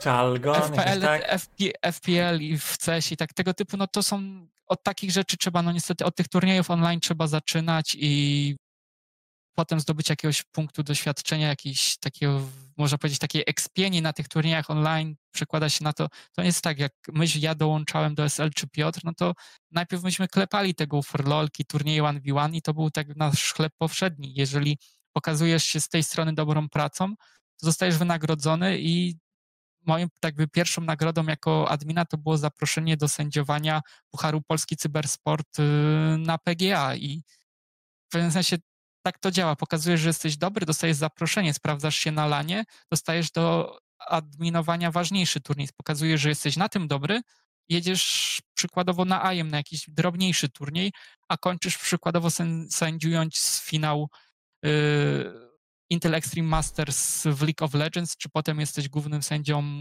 European Masters, co miałem przyjemność robić, czy innych turniejów, więc wiadomo, że w pewnym sensie jest to takich technika małych kroczków i jeżeli pokazujesz, że jesteś dobry, zostajesz doceniony, ktoś pokazuje ci kolejną propozycję, jeżeli zrobisz to dobrze, znowu i tak, tak się koło kręci, ale no musisz, tak jak mówię, musisz pokazać, że jesteś dobry, że ci zależy, a nie, że ok, już jestem na tym poziomie, to nie muszę się kształcić, nie muszę powiedzmy się rozwijać, bo to tak jak w każdej pracy.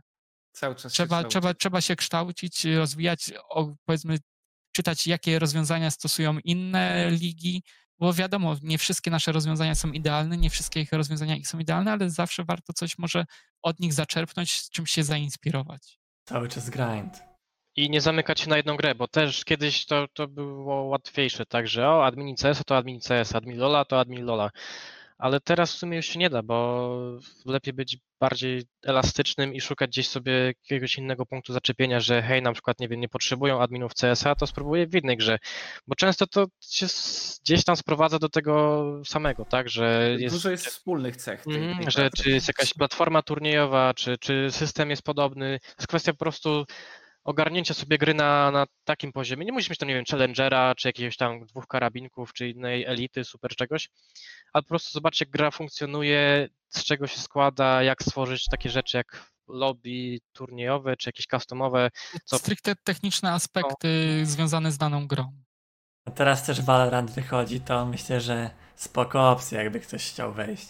O, jest to na pewno jakaś okazja. Jest, jest to pewnie okazja, żeby się wkręcić w jakieś adminowanie, no tylko no mówię, no, najlepszym momentem, czy powiedzmy momentem, miejscem jest, są te organizacje, czy te platformy, które oferują możliwość tak by zaczynania z tych turniejach online, bo wiadomo, że to nie jest tak, że przychodzisz i dzień dobry panie Rajonie, ja bym chciał sędziować finał Ultraligi, okej, okay, nie ma problemu. No, no niestety takie rzeczy tylko w snach albo w, ewentualnie w książkach.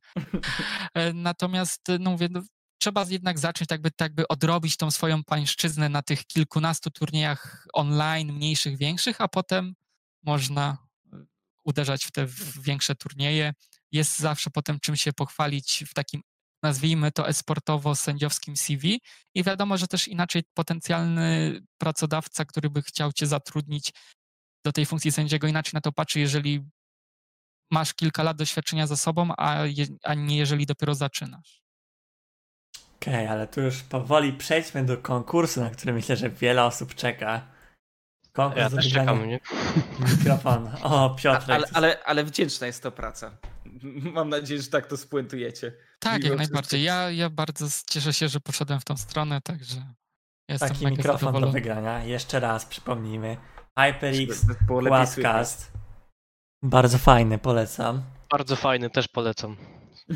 No i jeszcze raz, co trzeba zrobić? To zaraz wyświetlimy pytania i trzeba na nie odpowiedzieć na options podcast małpa.gmail.com i w tytule wpisać HyperX, Ptepterek i Krazos.